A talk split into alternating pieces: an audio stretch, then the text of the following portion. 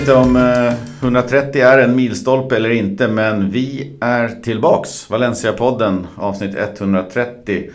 Och då ligger vi ändå 130 avsnitt före Atleti-podden och Sevilla-podden och Villarreal-podden och Eibar-podden för den delen.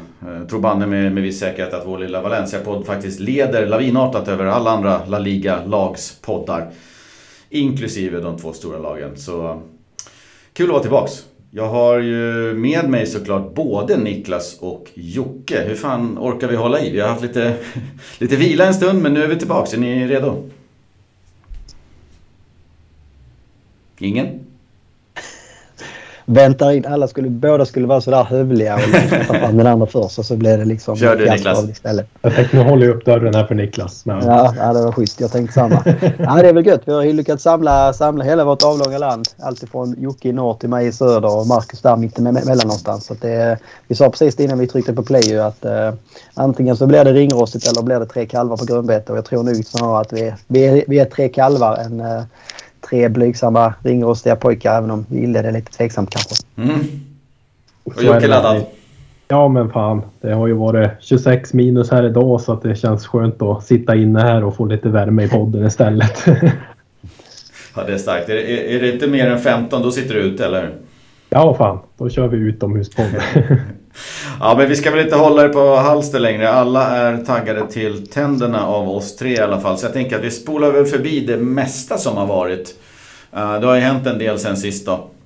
Eh, men vi tänkte att vi håller oss lite aktuella och så kliver vi rakt in i, i det som har hänt eh, på sista tiden och det som är aktuellt nu. Och jag tänker att med ett stängt vinsterfönster här Deadline Day var ju alldeles nyligen så, så börjar vi med Silly in och ut. Så där kan ju gärna Jocke få ta det som har hänt. Vi har ju värvat eh, tre spelare och släppt fem va? Ja men det stämmer ju alldeles utmärkt då. Jag tänkte vi kan väl gå igenom lite grann vad som har kommit in och vad som har kommit ut. Mm.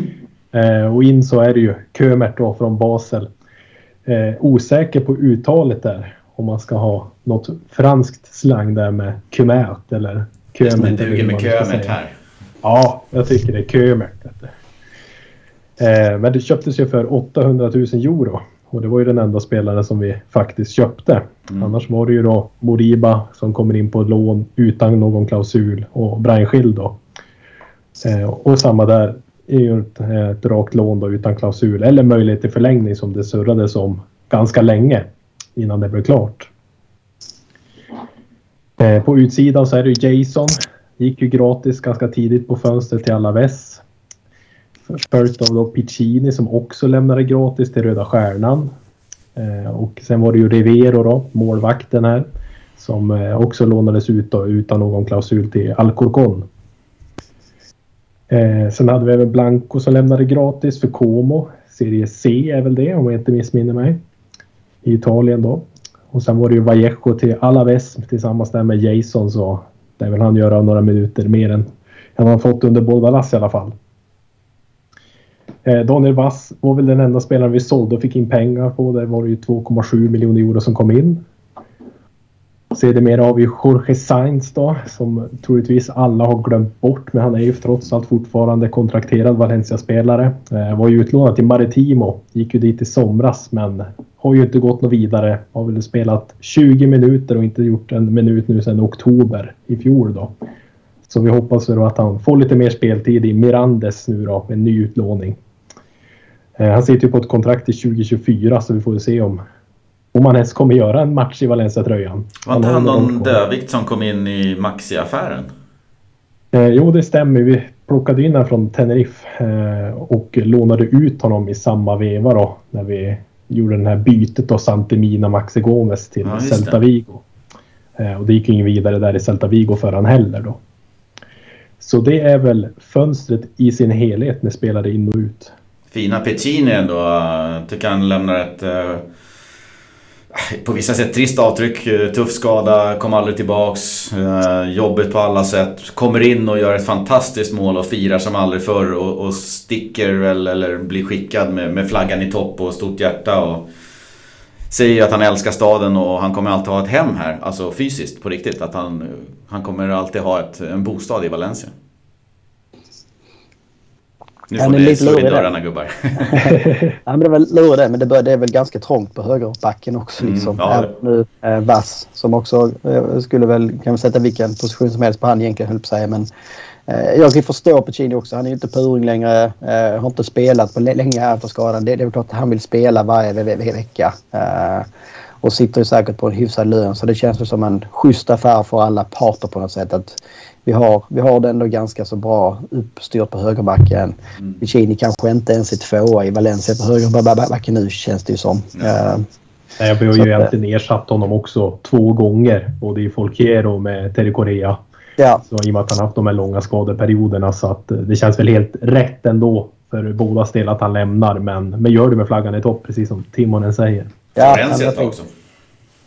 Fint han fick göra sitt lilla mål. Mm. ja, verkligen. två, två sådana tunga, tunga sena mål som man kommer att minnas honom för kanske främst. Men annars är det väl Vass som, som uh, känns på utposten. Uh, först var det ju Beslutet togs väl två, tre veckor innan deadline day att uh, nu så har Bordalas sitt, sagt sitt. Det blir inget Atleti. Vass stannar. Var på hans agenter eller entourage gick lite i gick till attack och sa att det här är inte slut och vi ska lösa det här. Och till slut så blev det ju ohållbart. Och vad, vad säger ni om den affären till slut?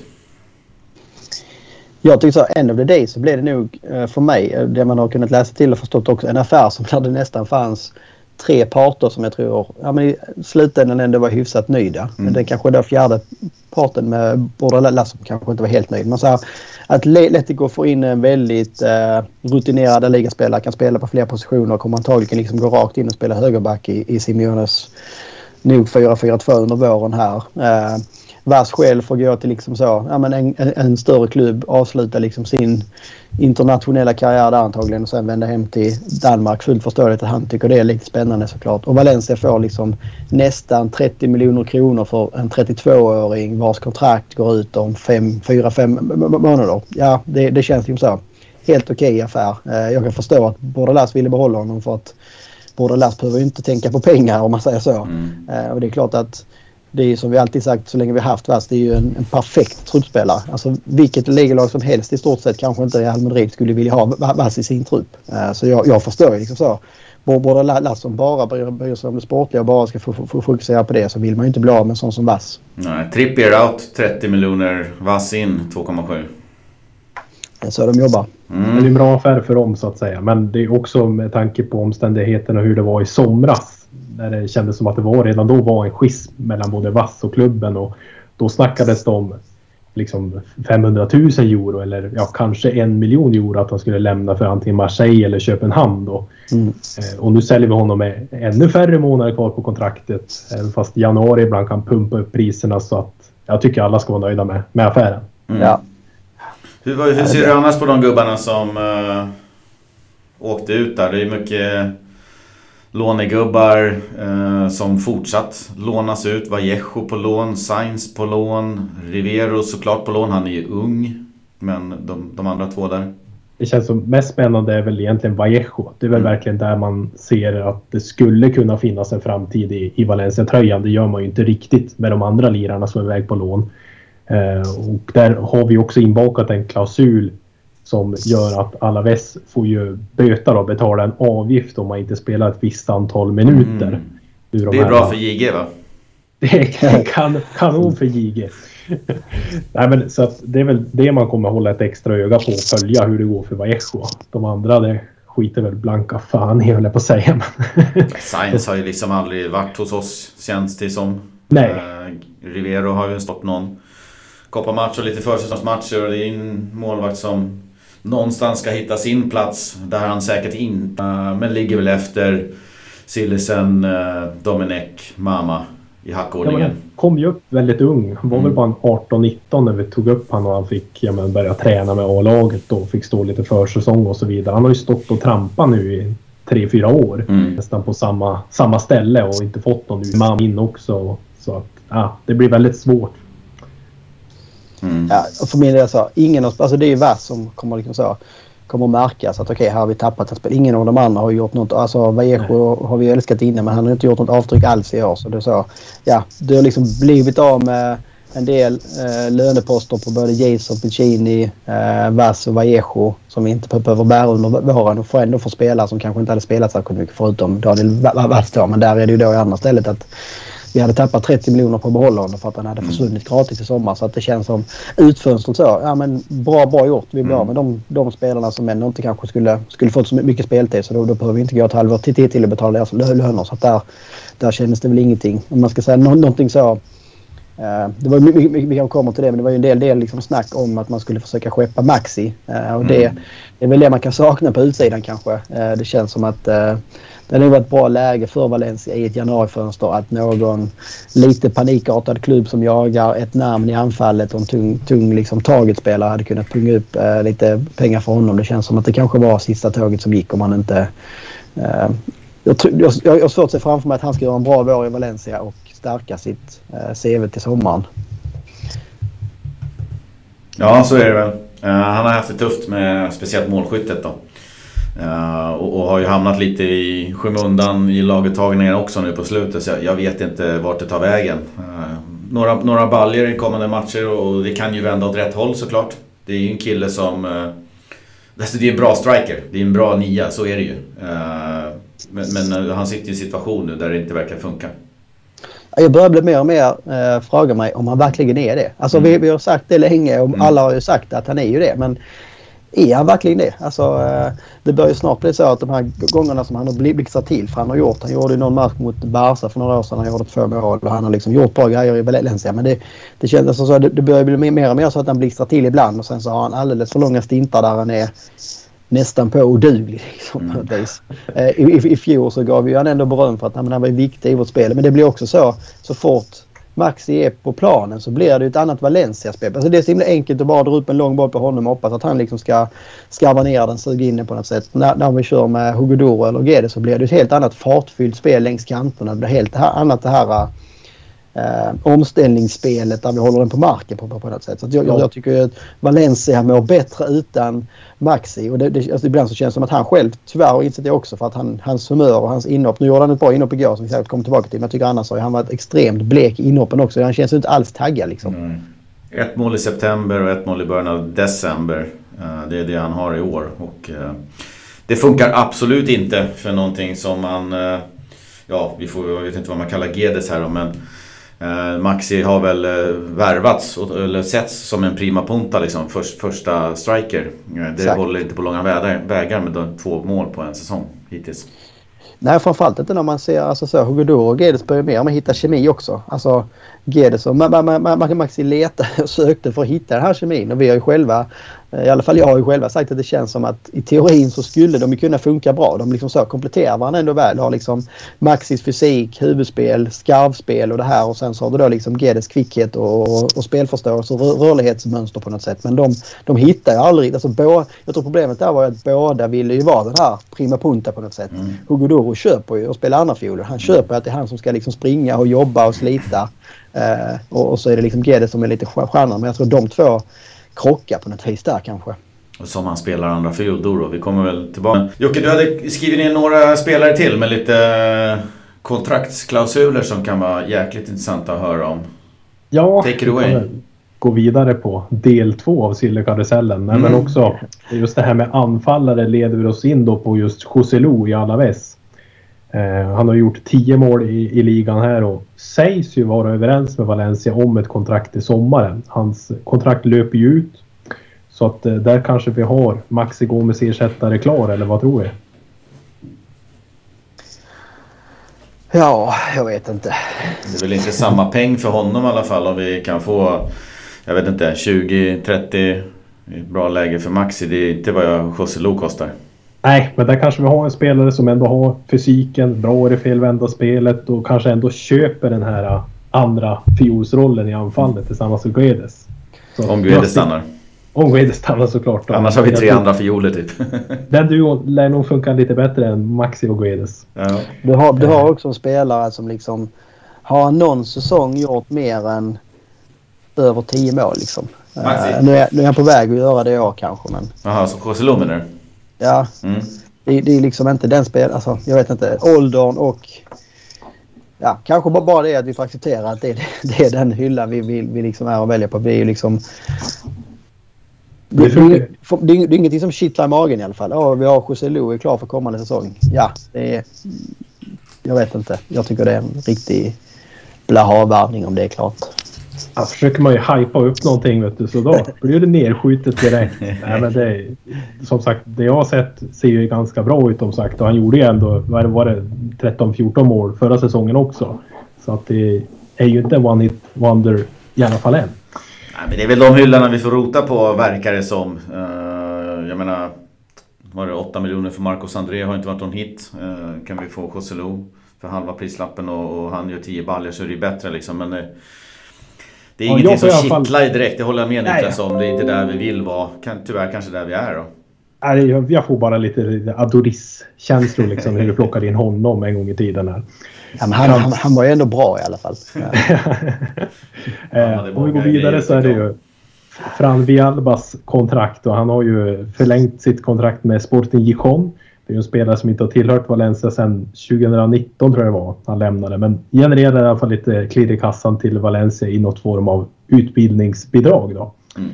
Eh, 17 500 euro. Annie Mortis ölnotor. Precis, de där Estrella Galicia ska ju betalas de också. Ja. Eh, Alderete, han sitter ju fyra matcher ifrån då för att trigga sin klausul på 7 miljoner euro från Hertha. Så att eh, gör han fyra matcher till här nu under sista delen av säsongen så är han ju klar då som Valencia-spelare. Vi är tvungna att lösa honom. Vad gör man där då? Det känns ju lite som på gränsen till en hög prislapp. Jag tyckte liksom, var det första, första andra matchen, skön kille, han går bort sig lite grann men Sen har det inte riktigt lyft och så sen tänker man så här, fan ska man spela karln och tvingas köpa han för 7 miljoner? Alltså egentligen så är det ju peanuts för La Liga-klubbar och så, men där Valencia sitter och de spelarna vi värvar eller lånar så känner miljoner räcker och så har väl inte imponerat. Nej, det är ju inte så att vi tycker att han har tagit över och axlat någon, någon ledarroll eller att vi helt plötsligt har ett mittbackspar som ser ut som Paulista och Garay igen. Nej. Eh, men en tröja i laget. Det är väl en, men jag skulle gärna vilja ha in en ytterligare. Men vill du att de triggar klausulen? De kanske inte har någon val i och för sig, de blir tvungna att spela. Men jag känner bara att oj, 7 miljoner. Ska man vänta? Ska man bänka ja. tänkte jag. Det tror jag inte kommer hända. Utan han, Bordalas kommer i alla fall få mandatet att spela honom trots den här klausulen eh, uppifrån. Det skulle jag tro. Men jag håller med dig. Jag tycker också att det, det är rätt mycket pengar ändå med tanke på hur han har spelat. Ja, det är inte så här helt uppåt väggarna liksom. det, men det är mer så här på gränsen. Så här, Oj, är det värt eller inte? Kanske. Ja, kanske inte känner jag. En annan klausul vi kan prata om är ju Helder Costa då. Han sitter ju på en klausul på 10 miljoner euro. Där kan vi väl snacka ett överpris i Valencias sits. Mm. Eh, och ett skämt är väl Hugo Doros som han har presterat. 4 miljoner euro är ju hans klausul på. Så att eh, den är väl bara att tacka och ta emot. Det är bara, det är bara ringa upp. Är det Real va? Det är Real. Det är bara ringa upp uh, Perez eller vad heter snubben där? Nej, det heter han inte. Eller det har, ju känts, Perez. det har ju känts som att Hugo Doro ändå har haft det här i... Alltså, tycker ändå man har... Alltså jag, nu är det lätt, ska man inte sitta här och vara liksom efterklok och säga Åh, vad var det vi sa. Men jag har ändå, ändå tyckt man har sett saker i Hugo Doro. Sen så har han inte fått till det och har ändå tagit ganska lång tid. Vet inte, han, är ju inte, han är ju inte gammal men han har ändå varit ganska lovande länge. Eh, och var ju aldrig, i, i Getafe var han ju aldrig någon super... Alltså, så bra som han varit i Valencia så bra var han ju aldrig i Getafe riktigt. Alltså, där, där gjorde han ju det helt okej okay, men var ju mest inhoppare egentligen. Uh, men du Niklas kan ju fan ta på dig den, vad var det jag sa, hatten. Det tycker jag. Lite grann känner jag det, men jag vill inte än så länge säga det. Men, eh, jag hade ju mycket bättre känslor för Hugo Doro än jag hade för eh, Marcos André. Och än så länge har väl de känslorna varit rätt i alla fall. Men samtidigt, alltså Hugo Doro. Det han har levererat på planen, eh, vilket jag tycker är Riktigt bra. En positiv värvning. Kul kille. Verkar vara liksom en sån här favorit på Mestalla liksom. Alla älskar honom och, och jag med. 22 bast. 4 miljoner euro. Fan, ring upp Real ja. ikväll alltså. Och det är ju taget ja. alla dagar i veckan. Så är det ju. Man hoppas ju, för jag vet inte riktigt hur de här klausulerna funkar. Så man hoppas ju liksom så här, för att det är ju, det är, det är, det är säkert fler som liksom ser. Alltså, Sevilla ser vad han gör. Eh, Simeone, Atletico ser vad han gör. Så att precis, precis som du säger vänta inte här till sommaren och låt liksom det bli en fri marknad. Utan om man nu har någon slags första king på honom så se till att utnyttja det. För att menar 4 miljoner euro för honom är ett, ett superfynd för alla topp 7-klubbar i ligan. Alltså, mm. Han skulle gå in i vilken trupp som helst. Kanske inte så de, de, allra, de allra största men så, som, som, som, som truppspelare skulle han ju kunna spela i ett Sevilla, i ett Atletico, i ett liksom Betis. Alltså, det är ju en sån spelare du älskar att ha i truppen och för den pengen får du ju inte mycket anfallsspelare om du kollar runt omkring liksom. Nej, problemet är att om du har en, ja, i vårat fall då, en eh, Alemani som, som, kan det här. Eh, och inte kanske en Corona och Anil som sitter i de här förhandlingarna. Eh, men det går ju att förhandla in en sån här klausulen på 4 miljoner. Men vi har alltid rätt att toppa det eller liksom, alltså det finns ju olika ifs and buts på de här klausulerna. Eh, är det så att om Valencia har första king på att punga upp 4 miljoner euro för Hugo Duro, då är det ju, behöver jag inte ens tänka på det. Nej. Så jag hoppas att det är så. Men ibland så kan det finnas lite komplicerande faktorer på de här klausulerna. Ja, ja det, det, det borde bara vara Real i så fall som skulle kunna mm. ha sånt hoppas jag. Alltså, eh, och då, frågan är ju liksom så om de, om man är tillräckligt bra liksom så för att på allvar kunna slå sig in och ta en tröja där. Det kanske är lite mer tveksamt. Alltså, han har ju inte riktigt Real Madrid spelstil heller kanske. Han är en perfekt bordalasspelare. Mm. Isak hade en sån klausul när han var utlånad till Sociedad. Att uh, de fick köpa honom för 10. Men det kunde ju Dortmund göra för att sen sälja honom för 30.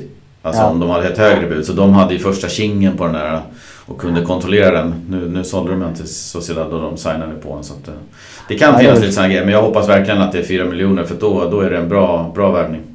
Ja, Dealer som sprack. Ja, Vad har vi under den punkten? Kika lite på. Eh, men drar vi bara namnen så kan vi diskutera runt det så att säga. Det är väl Malsaro i Levante, den defensiva mittfältaren där. Eh, en Dombele som landade till Lyon då istället. Mm. Eh, Diawara är väl kvar i Roma så vitt jag vet. Och eh, Unai Nunez är ju också kvar i Athletic Club. Eh, Okai eh, Yokosulu Säger man så kanske? Mm. Eh, koreanen där som spelade i Celta gick ju till Getafe och, och sen var det väl Diego Costa som alltjämt är klubblös. Han klarade inte medical på Salernitana eller någonting? Nej, han bommade ju den. och då, då klev Valencia in och ryktades om det. Det känns som klarar du inte den på Salernitana så klarar du inte den hos Bordelas heller. Nej, Nej så är känslan. Men det var ju många som, eh, någon av er sa det också, att fan det kan ju vara en match made in heaven riktigt nasty Diego Costa som får liksom instruktioner från Bordalas. Gå ut och gör din grej. Du passar klippt och skuret in i våran spelidé. Alltså det skulle ju kunna varit underhållning. Ja, alltså framförallt en Diego Costa liksom i bra form. Mm. För några år sedan kanske. Eh, det känns som att han kanske börjar bli lite trött. Men alltså det, annars var det ju verkligen så. Om Bordelas skulle skapa en spelare i ett labb så var det ju Diego Costa mm. som skulle komma ut. Liksom. Lite så. Men, äh, ja, men känslan där var ju liksom, kommer han och, och det, allting liksom klaffar, allt går bra. Nu gör han väl 10 baljor den här halva säsongen. Men det kunde lika gärna bli 25 minuter, ett rött kort och sen är han på läktaren och alldeles för tjock. Mm. så det är en riktig chansning. Men annars så var det väl Malsaro som var Bordalas spelare som han pekade på. Eh, Likaså Unai Nunez som i och med att han ville ha in en mittback med La Liga-erfarenhet. Det var ju mm. nästan hans krav. Men då blev det ju Kömert då istället där då och eh, på mittfältet vart det Moriba istället för Malsa. Ja, vi kommer in på de gubbarna som vi fick in där och du hade några punkter kvar som vi kan riva av eh, på Silly-delen här då.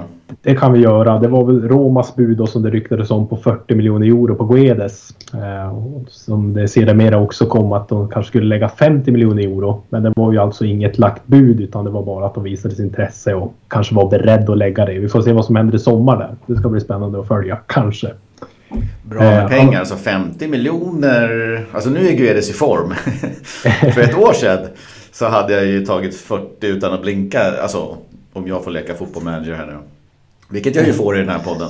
Då hade jag tagit det. Men nu börjar det kännas så här 40 minst. 50 kanske jag lyssnar. Men ni ska nog upp på 60 för Guedes är bra.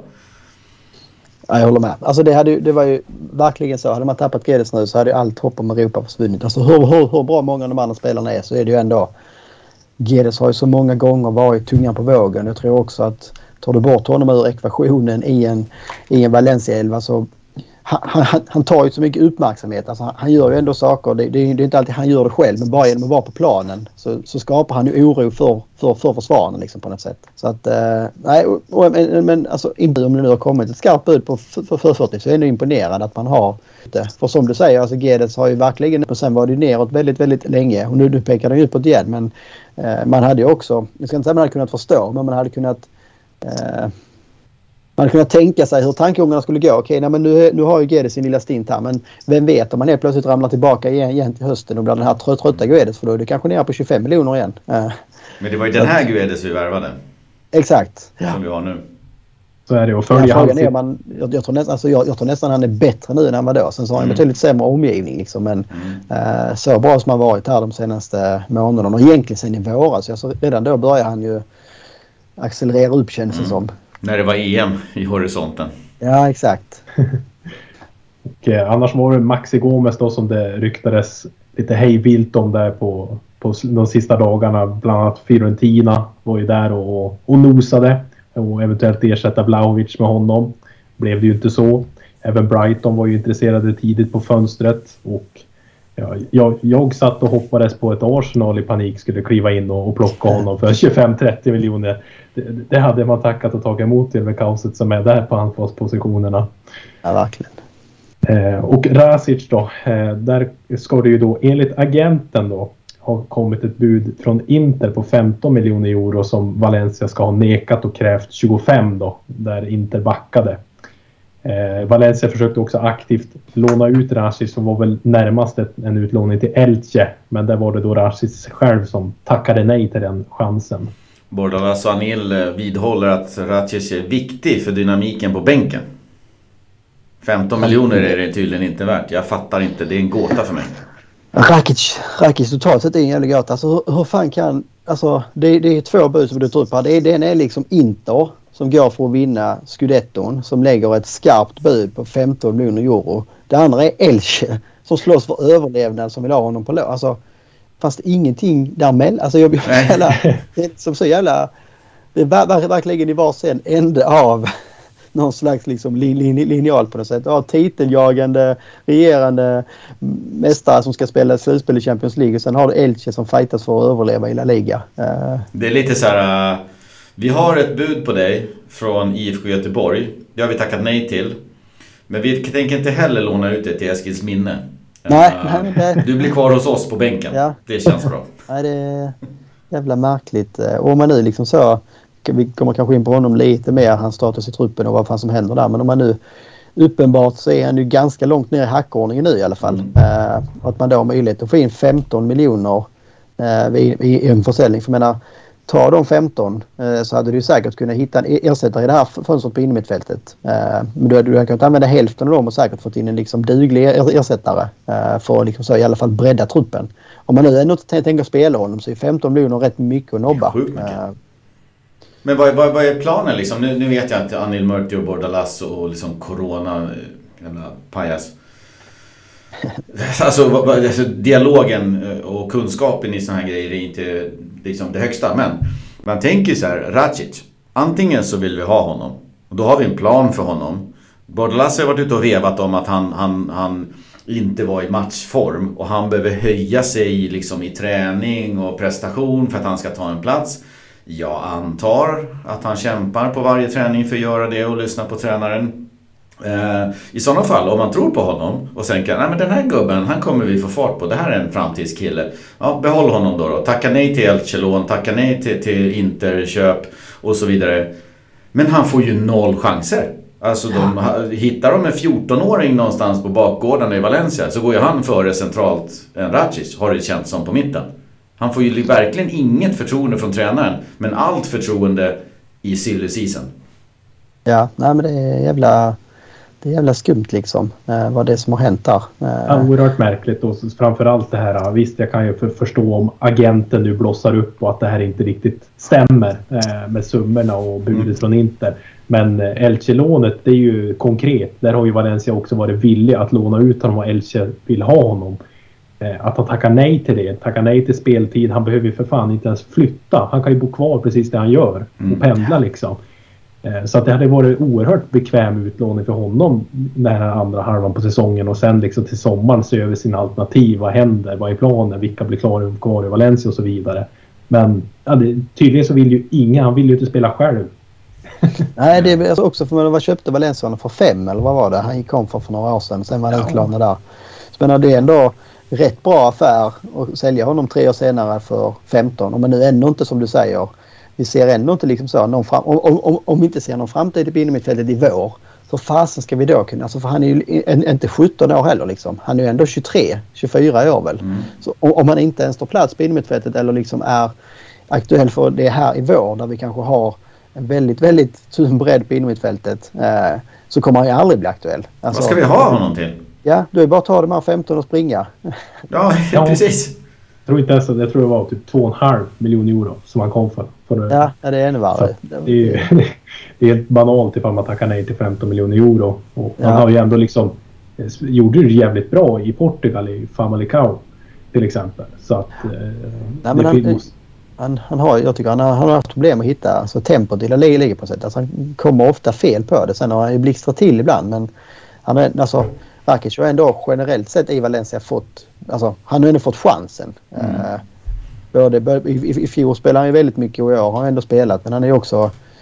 För, framförallt för, för, för, sin ålder tycker jag han känns ganska skadebenägen på något mm. vis. Alltså, han, han, han, har ju fysiken och han har allt det här men samtidigt så förlorar han ju nickdueller mot uh, Papo Gomes nästan i Sevilla på något sätt. Alltså han är otroligt dålig i luften för att vara så lång och vara jag så fysiskt stark. Han har problem med ryggen och, och, det kan ju såklart vara svårt att bli av med. Ja men då är det ännu mer så. Ta varenda krona du kan få och spring jag tänkte att vi kikar väl lite grann på... Jag tänkte så här, jag ska ställa en fråga till er båda två. Får ni svara, den som vågar först. Men vi, vi har ju kollat lite grann. Bordalas gubbar var ju inte Kömert och inte Moriba. Eh, Brian Schill verkade ju vara en, en, en kille som han ville ha in. Eh, vass gubbar ut var ju inte vass men resten har han velat skicka då. Uh, vi var inne lite grann på vilka vi fiskade efter men inte fick. Uh, och det är alltid silly season så vad fan, man vet inte. Men! Nu när vi liksom pusselbitarna har landat, vad säger ni? Vad är det som saknas i truppen nu? Om något? Och, och ger vi oss in och bökar om Europaplatser med de här tre gubbarna in och uh, fem plus ut? Ja, ja, alltså så jag hade saknat spelare men samtidigt så, alltså framförallt kanske in i mitt fält om man hade gärna sett. Men av de namnen som var aktuella så sa jag nej. Jag köper att man inte tog in någon innermittfältare. Vad, vad, ska vi liksom säga? En Malsa från Levante. Det var ett av liksom så, de högsta, högsta ropen som ska... Honom vi, vi, vi vill, vill ha. Han liksom tar knappt plats i ett Levante som har varit usla i år.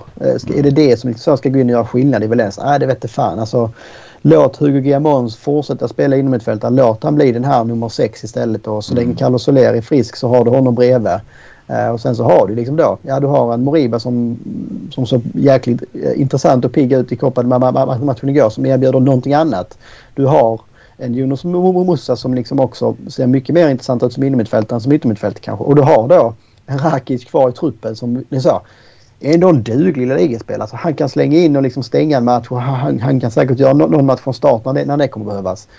Jag tycker liksom så. Jag tycker det blir lite överdrivet och, och även från Bordelas sida liksom det här äh, skrikande behovet som man ser på innermittfältet. Alltså, jag, jag tycker ändå så. Om vi får utgå från att vi liksom har de flesta friska oftast så har vi liksom ett bra innermittfält med Carlos Soler och Guillamon där. Uh, anfalls alltså, det var en mittback som vi framförallt behövde och det fick vi in en, en spelare som liksom ändå har bra ålder och som är rutinerad. Eh, som behöver han spela in sig liksom i, i, i, i, i La Liga och sådär men han hade också spelat med Alderete rätt innan och har kemin där. Eh, och man får utgå från att Paul Lisse kommer att vara skadad så kommer Alderete vara första valet och då är det väl superbra att få in en Kumär eller vad han nu heter som liksom har spelat Kömer, Dömer. har spelat med Alderete innan och gjort det jäkligt bra där. Uh, och sen Brian Gill var ju liksom så. När det ryktet kom så var det så. Ja det kommer aldrig hända. Han kommer Nej. aldrig välja Valencia. Det kommer aldrig hända. Och det blir så. Det, det är så. För mig. Jag skulle säga. Uh, Brian Gill och Lo Celso till Villarreal. De två var de mest spännande värvningarna den här januarifasen tyckte jag. Alltså Martial till Svea. Ja det är en häftig liksom så namnvärvning. Men alltså så.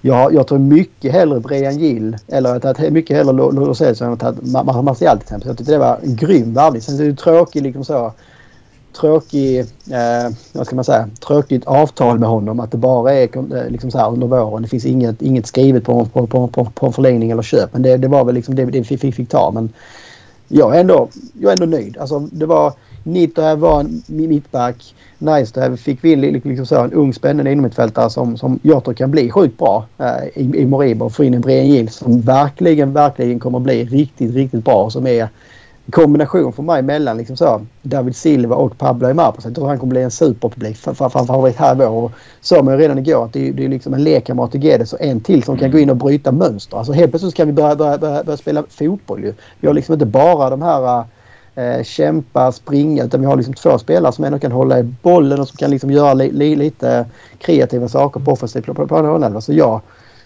ja, kanske man är sjukt naiv och blöd men jag känner mig ändå supernöjd med fönstret och framförallt nu när vi fått se, se alla spelarna i en, en match i Copan igår så tycker jag så. Nej, jag, jag, jag tror det här tycker det känns spännande som fan. Besviken att vi inte fick in Mata då trots rykten i åttonde fönstret i rad? Alltså, jag vet inte. Det är, det är, romantikern är ju jävligt besviken men samtidigt så tror jag Uh, ja, samtidigt ska man då säga, jag skrev väl också där någon gång att jag tyckte att det är egentligen inte det Valencia behöver. Han är kanske inte så riktigt borderlassig på något sätt. Uh, Brian Gill kan jag då säga, nej men det är han det då. Ja men jag tycker Brian Gill, det som är skillnaden mellan Gill och Matte det är att Brian Gill är mycket mer direkt på något sätt. Han är mm. mycket mer den här uh, omställningsspelaren. Alltså släppa den på få tillslag. Uh, sen kunna göra saker liksom så runt offensivt straffområde. Uh, Matte är ju också liksom mer slutet av karriären. Brian Gill kommer ändå till, till Valencia och Spanien nu för att återupprätta sitt namn och liksom så hitta självförtroende och har nog jävla revanschlust. Mata skulle ju mer komma hem till Spanien för att varva det. Och vi har ju sett David Silva älskar vi också. Det har ju inte blivit någon liksom supersuccé för honom i, i, i La Real på något sätt. Så det, mm lätt att de där namnen blir romantiska men det är ändå väldigt sällan som det liksom blir den succén som man hoppas på på något vis. Um, så det, det, det, det enda jag kanske saknar det är väl liksom så. Ja, det hade varit jävligt nice det här att ha ett riktigt svin på innermittfältet och ha liksom i truppen. En Coquelin och sån här. Uh, det hade varit riktigt nice att ha. Uh, men, uh, jag ska släppa in dig Jocke tänkte jag. ska bara säga det att uh, visst heter han Paratici som har gått till Tottenham Eh, som sportchef. Eh, Tottenham uttalas i alla fall och jag tror att visst heter han så. Han sa i alla fall att det, det, här handlar ingenting om att Brian Schill inte platsar eller att vi inte har någon liksom, tro på honom eller whatever. Det här handlar bara om att han ska få speltid. Han, han befinner sig just nu liksom i en spännande del av sin karriär och, och, och vi, vi vill att han ska få matchning på hög nivå. Uh, så, så att de vill ju sända en signal i alla fall om att han tror på honom. Eh, vill behålla honom och det gör ju också det kontraktet som, som de var redo att signa då med utan klausul varken för vidare lån eller försäljning eh, tyder ju på samma sak. Så att, eh, det, det, är ju ingen barlast vi har fått in utan det här är ju en, en premium, ja. premiumsnubbe tänkte jag säga. Det, det såg man ju mot Gades inte minst igår då. Men, men Jocke vad säger du? Vad, vad, saknas i truppen om det saknas något? Och ger vi oss in och bökar lite om Europa nu? Har vi det vi behöver? Men jag, jag instämmer ju med mycket det, det Niklas säger. Då. Men jag, jag, kan ju också förstå Valencia som klubb och ändå... Ja, det här tar väl emot att säga. Jag förstår han är mörk. Ja, men, mer, mer, att man kan ju inte heller ge Bordalas allt han pekar på. Ja, vi behöver den gubben och den gubben. Det är, hans track record som vi har pratat om tidigare är ju inte hundraprocentigt heller. Marcus André för ett exempel. Mm. Eh, utan vi måste ju också tänka mer långsiktigt än så. Alltså, vi kan ju, måste ju tänka till nästa tränare också. Bordalas kommer ju inte träna det här laget om två år. Det tror jag inte. Eh, och vi kan ju inte bara ta in spelare som, som han vill och ha massa långa kontrakt och höga löner på Malsa liksom. Som inte ens tog plats i Levante som du nämnde. Så att överlag absolut godkänt fönster. Vi fick in pengar för vass. Klockrent gjorde oss av med dödkött som vi varit inne på. Vi fick in en liksom ytterligare X-faktor-spelare i Brian Schill. Nu har vi inte bara Guedes som kan stöka om där uppe utan även honom. Eh, och just det här du tar upp med Mata också, det tåget känner jag också, det har ju redan gått. Det gick väl nästan för två år sedan ska jag säga. Mm.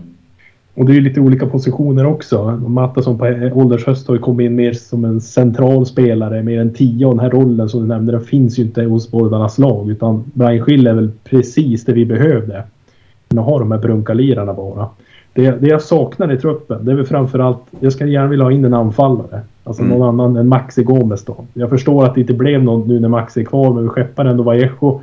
Eh, vi har skolat om Guedes till anfallare, men alltså det hade varit sjukt roligt att se både Brian Schill, Guedes och en riktigt, riktigt bra nia.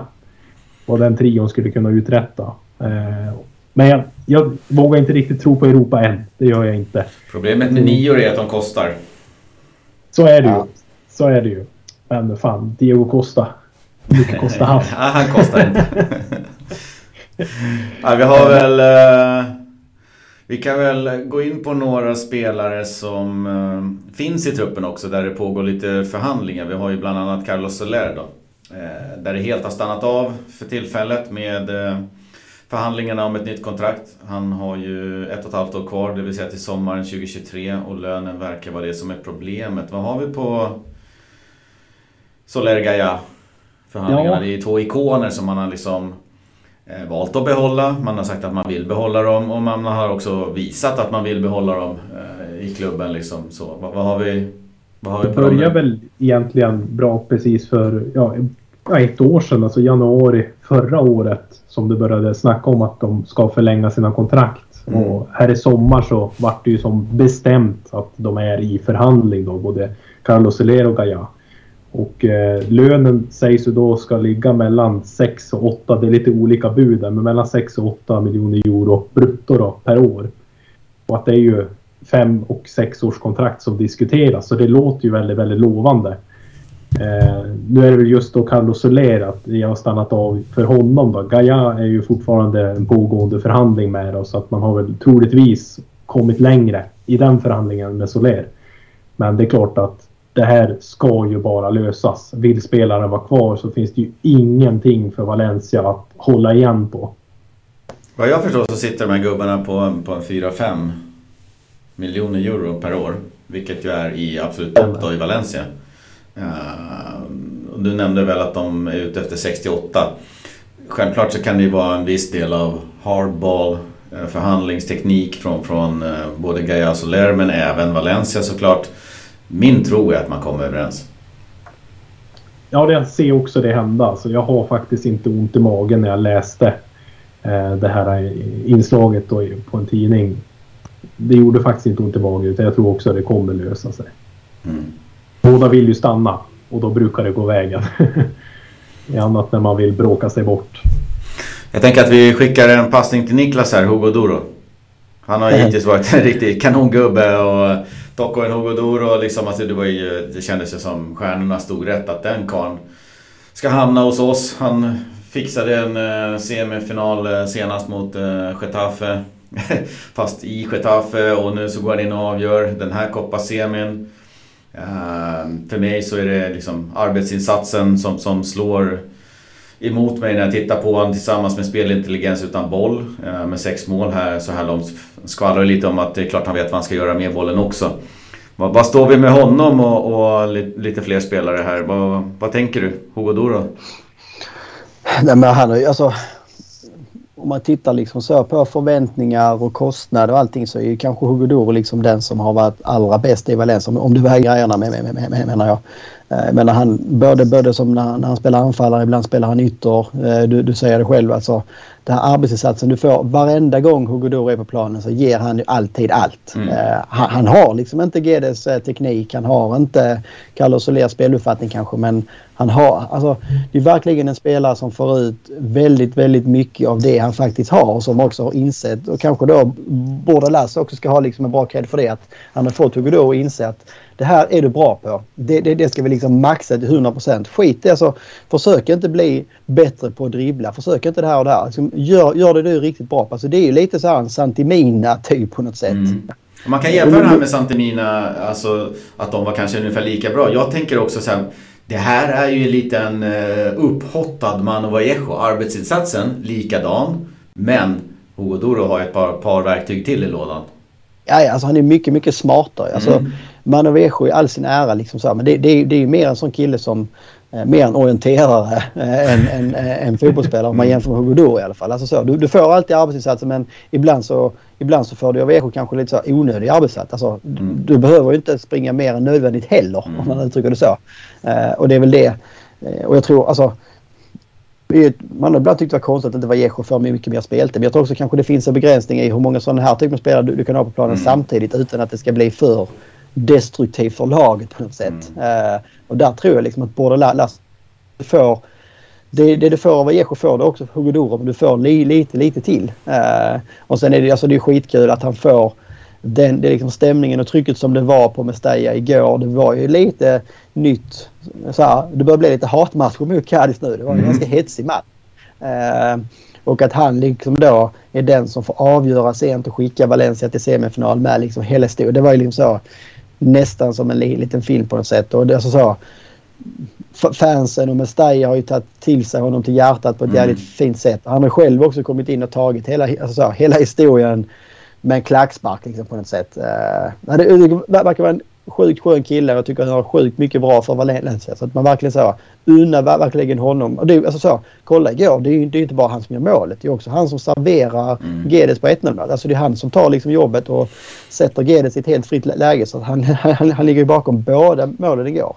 Um, så nej, ja, fan, det är ju det är inte bara, bara liksom en löpare. Han har ju mycket fotboll i sig, vilket han visar gång på gång. Och att just kunna vara på rätt ställe vid rätt tidpunkt också. Det, det är inte alla som gör det. Nej, och arbetsinsatser ger ju ofta, om man gör det rätt, att det, liksom, det som jag tycker att, att han är speciellt duktig på är ju eh, arbetet utan boll. Vilket ju liksom, det ska inte stå i motsats till att han inte vet vad han gör med en boll. Men arbetet utan boll, att, att stå i rätt lägen, att finnas i rätt lägen, att vara där situationen dyker upp. Det tycker jag han är exceptionellt bra på. Uh, inte världsklass då, men, men nu snackar vi den här nivån och, och jättebra absolut någonting som, som tilltalar mig. Sen så är han ju inte dålig med boll utan han serverar bollar som igår. Han Uh, stressar fram lite olika lägen där han liksom serverar sina kompisar. Så att det där är en gubbe som, som vi måste behålla. Absolut. Ja. Det är ju en, en, en kalasvärvning. Vad säger ni om eh, Hugo Guillamon och Yunus Musa om vi tar två andra lite yngre killar som börjar slå sig in nya positioner gärna tag i amerikanen här. Mm. Eh, otrolig vilken utväxling han har fått den här säsongen. Eh, tycker att han, han används ju nu på hans favoritposition också mer som innermittfältare och jag tycker han startar ju båda matcherna mot Sevilla och Atletico. Och jag tycker nästan han är ju snudd bäst på plan, Atletico, den första halvleken där. Jonas? Ja. Och du satt ju och gnugga jänkarna mot Kanada där också. Ja, fan var såg startelvan sipprade ut där en timme innan avspark så då blev det lite Concacaf-kval också. Så då, då satt man och gnuggade Kanada och USA. Eh, och även där så spelade han ju inne mittfältare ganska lågt sittande. Det var väldigt roligt att se den matchen faktiskt. Och var han lite han, spelfördelningsgubbe sådär eller var, var han en städgumma alla Hugo? Nej, alltså mer lite speldirigent av sig. Eh, Kanske lite Parejo om man inte ja, har några andra det... jämförelser. Ja, precis. Inga andra jämförelser i övrigt. Nej, men mycket att han går ner och hämtar boll, driver upp. Eh, även att han följer med och finns inne i boxen också. Eh, stannar gärna utanför och eh, beredd på avslut och så på hörner och dylikt. Så, nej, men, jag tyckte det var otroligt roligt att se vilket ansvar han tog på mittfältet där i mm. USA. Nu, nu är ju inte det världens bästa landslag. Men ändå att han har fått det förtroendet så pass ung som han är. Och hur han dikterade villkoren i den matchen var oerhört kul att se. Det var som en helt ny personlighet mm. än vad det man har sett i Valencia. Ja, det är såklart kul att se. Uh, dels att han tillhör ett landslag och får spela och blir en nyckelspelare. Sen, sen är det lite som du säger att eh, uh, USAs landslag är inte det bästa och Concacaf i sig kanske inte det bästa. Jag menar, Bayern hade ju någon spelare, Charlie Davis förut, som spelade i USAs landslag och vad fan säger det om honom? Nu vart han skadad och försvann då lite grann. Men, kul ändå att han spelar och tar plats och, och att Bordalas nu spelade han här nu på slutet också där och han gjorde det bra. Det var väldigt spännande och pikt. Han lirar ju med Juventus innermittfältare, McKenzie där och mm. Serginho Dest, Barca. Så att de har ju några lirare där i USA, några med spets i alla fall. Så att det är kul att han utmärker sig där. Och till och med kommentatorn som kommenterade matchen kallade honom för Golden Boy that Valencia has. Mm. Mm. Vad gör vi med Hugo då? Alltså, det har blivit lite mer mittback för honom på slutet nu när det har varit skador och sådär. Är det våran sexa? Ja. Jag tycker alltså, det, det har också, när, när Hugo inte, alltså det var som jag sa lite inledningsvis, det har varit när Hugo har fått gå ner och spela i mittback så har Valencia blivit sämre. Och det kanske mm. är en kombination av att Hugo är sämre som mittback än som innermittfältare och att Valencia liksom så när de inte har Hugo på innermittfältet så då är det ingen som riktigt kan ersätta. Alltså svårt att liksom så vad är vem, vem, vem, är liksom Hugo Doro på innermittfältet? För han är ju inte det här liksom riviga... Det, är, det är ingen liksom sån närkampsspelare på det, det, det sättet. Men han, han vinner jäkligt mycket boll ändå. Alltså du, du får ju det här att han ändå är en skolad mittback. Så du får ju det defensiva tänket och liksom så här positions... Jag tycker han har jäkligt, jäkligt snabbt, vilket jag imponeras av mest nästan. Det är att han har hittat sina positioner på innermittfältet jäkligt snabbt. Mm.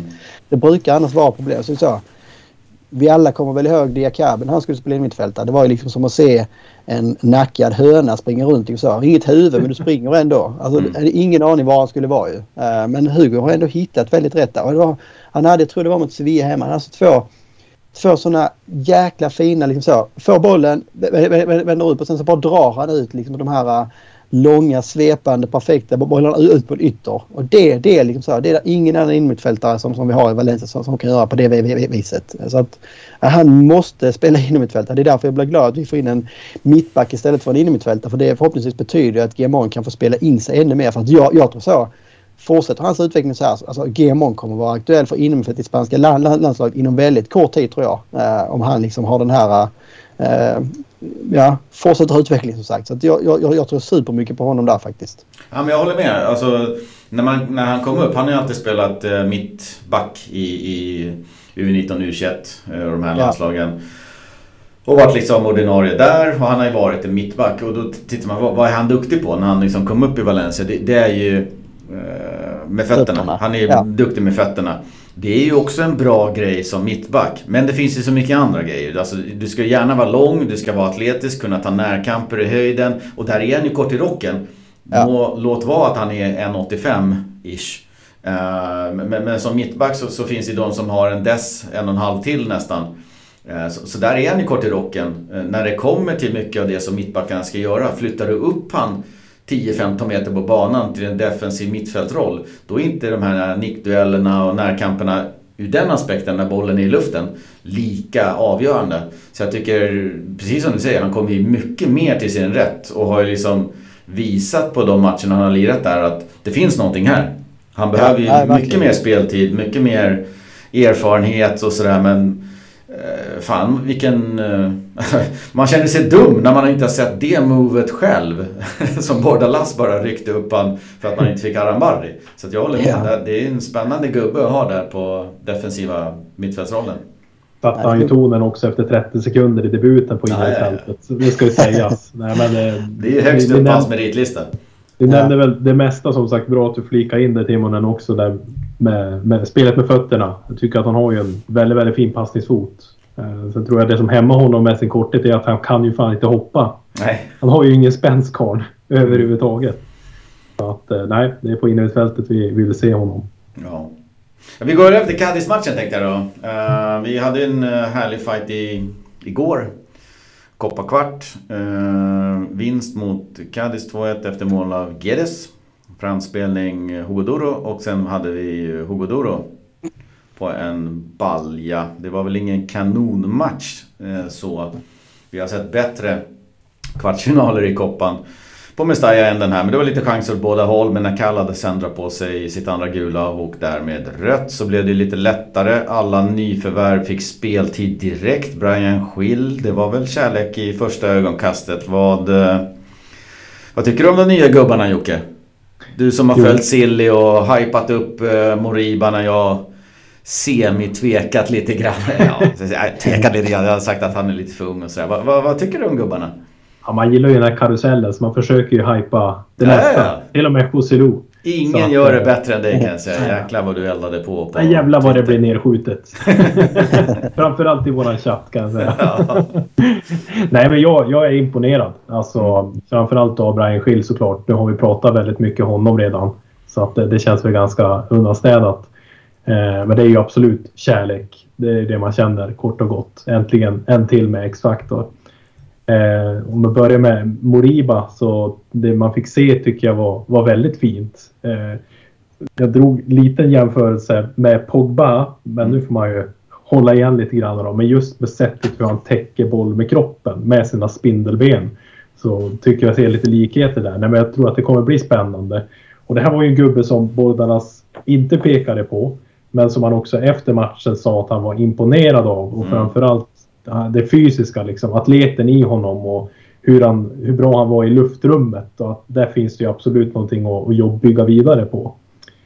Eh, och Kömert, om vi nu säger så då. Eh, tycker jag, vi nämnde det i, i våra chatt där att fan, han syns inte. Är det bra eller dåligt? Mm. Det var väl undantaget för straffsituationen då, men ja, det är ju fasiken ingen straff heller. VAR ska inte gå in och peta i den där situationen. Det är ju, det är ju straff varenda hörna ifall det där är straff. Eh, men jag tycker fullt godkänt av samtliga med en extra plus på Brian såklart. Ja, Kermit fick ju lite skit i, i spansk media vet jag för att eh, han hade lite fel, feltajmad några gånger och han hade lite problem i när han eh, lämnade bollen ifrån sig så att säga, när han passade eller skulle spela iväg den. Så att det fanns ju några plumpar där. Eh, jag kan tycka att eh, att, att där, där, får vi se vad det blir av det hela. Men, men överlag så var det ju kul att se allihopa. Vad, vad säger du Niklas? Om, vad stack ut för dig med de tre nya gubbarna?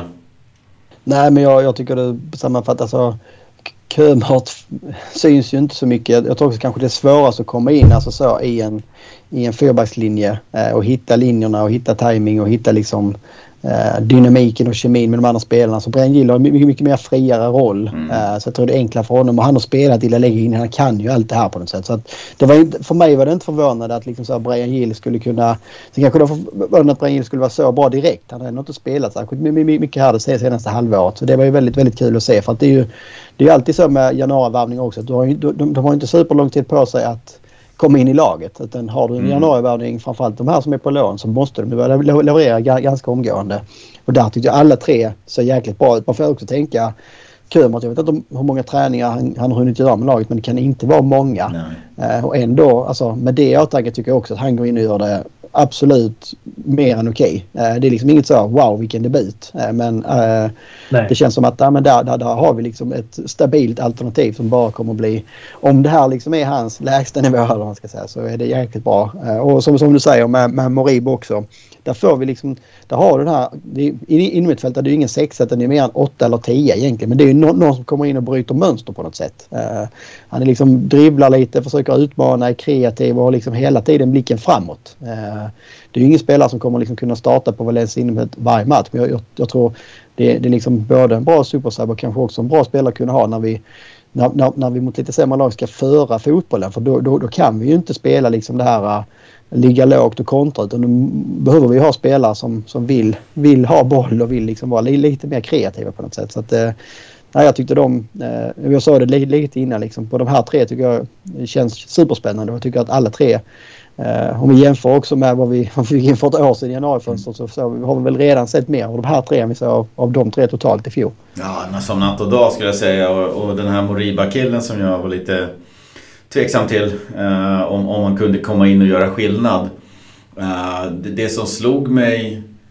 Han, hade ju några skottlägen han hade några liksom grejer som han, som han gjorde bra. Det som slog mig, det, det ordet som fastnade i mig efter hans insats igår, det var intressant. Alltså det finns mer här.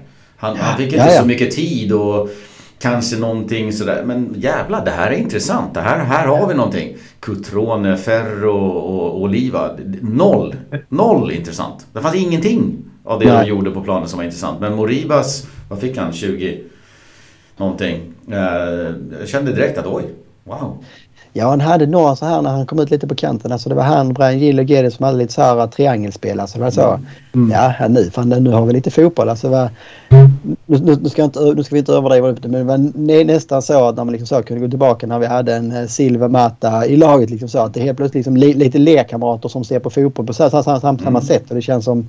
Ja, men det, Valencia kommer inte bli något så här tiki-taki-lag och det har man inte underlag att vara. Men jag, jag, tror inte det är fel att få in liksom lite balans. Det, det, går liksom inte så att satsar vi nu på att ha en stint och gå mot Europa i ligan och, och nu ska vi spela semifinal i Koppan så behöver vi ha en balans i laget. Vi, vi kan inte liksom du kan inte kämpa dig igenom en hel, hel säsong bara. Du behöver ha li, li, li, lite av den här andra typen också tror jag. Eh, så att, nej men superspännande och som, som, som du sa framförallt framförallt kul att se att det finns mer i de här. Alltså egentligen i alla tre. Brian Gill gör det superbra men jag tror också bara han kommer bli bättre och bättre ju mer han kommer in i det. Ju mer liksom så kommer tillbaka och får speltid och liksom kontinuitet i det. Eh, så tror jag det kan bli en riktigt spännande vår med alla tre. Jag tror Gedes garanterat hellre har eh, Moriba där än Jason.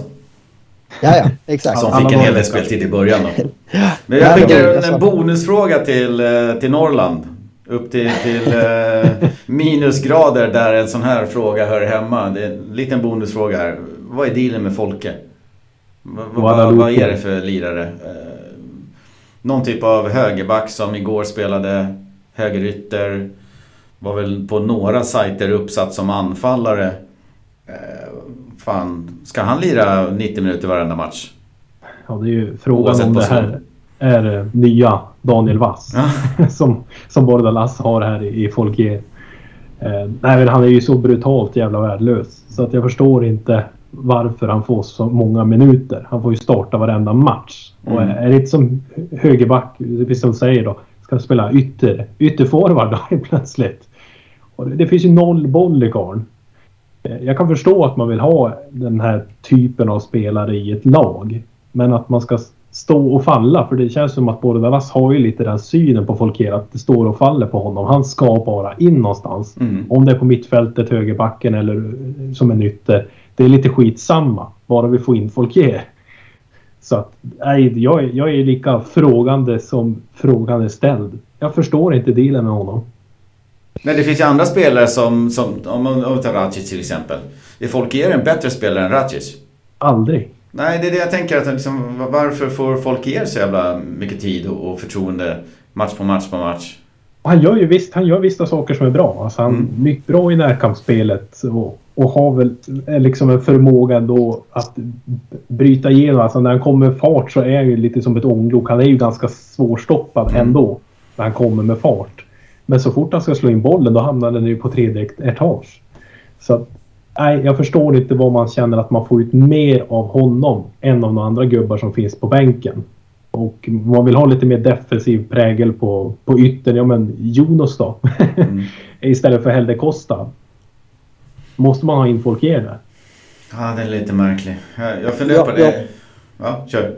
Nej, jag, jag, jag, det, det, jag, det jag land, jag ska inte säga landar men det, jag, det jag, jag tror det handlar om, vilket känns, det känns som Borderlass liksom så vill ha, vill ha spelartyper som liksom så är, vad ska man säga, smarta som köper taktiken. Jag tror att i, i Folkia så får du en spelare som är mycket, mycket mer taktisk än en Rakic. Jag, jag tror Rakic är mer en dum fotboll. Jag tror han har mycket, mycket, mycket svårare. Alltså, jag tror både Lass vill kunna säga så jag vill att du gör exakt så här. Jag vill att du ska stänga de här ytorna, du ska göra det här och det här och det här. Eh, och det tror jag liksom han känner att han litar mer på folk ger på. Sen så, det känns lite så typiskt för alla tränare har alltid sina favoritspelare som man liksom tycker så.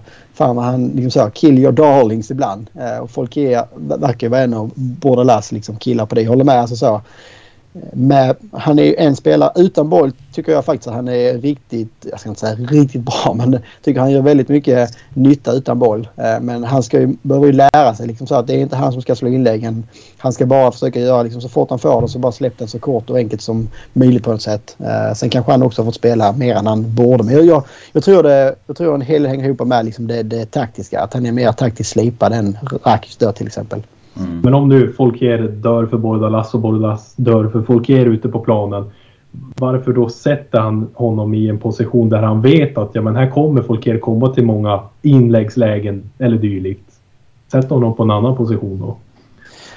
Ja, det är det som är frågan. Liksom, när han satt, alltså framförallt mot Atletico, om, om Bordalas var vad ska man säga, om, om, om han inte räknade med att Valencia skulle komma fram så mycket, mycket offensivt som han gjorde i för, för första halvlek. Om han mer hade Folger där mer för att stänga Atleticos spel så att säga på kanten än att han hade räknat med att vi själva skulle vara, vara liksom så offensiva. Jag vet inte. För att det, jag håller med. Alltså, ska du sätta någon på högerytter och du räknar med liksom att ha mycket inlägg, inspel så kanske inte Folker liksom är först i kön på något sätt. Men jag, jag, jag, jag tror det handlar mer samma sak där. Liksom så att han, han, han, ville ha rollspelare på planen som, som köpte sin roll till 100% och där tror jag att han vet. Han vet alltid vad han får och folk ger eh, och han vet också såklart vad han inte får men mot Atletico så tror jag han köpte liksom det. Han offrar offensiven för att liksom ändå eh, ha en stabilare eh, ja, jag köp, köp, köp, köper det argumentet mot Atletico men mot Cadiz på hemmaplan. Det köper jag inte alls. Ja, men vem, vem, vem, vem skulle spelat före igår? Jonas är väl en tänkbar. Vad sa du? Jonas är väl en tänkbar. Ja, ja men det håller jag med om. Alltså, Jonas kan jag inte förstå varför han... Om, om det är det enda man kan... Det, det, det enda jag hoppas och antar är väl att han skulle vila. Så att han har varit iväg med landslaget och allt vad det kan vara. Annars alltså så... Eh, kan du välja på de två framförallt när Jonas har visat på samma på, på, på position att han har det. Men eh, jag tror hellre Costa...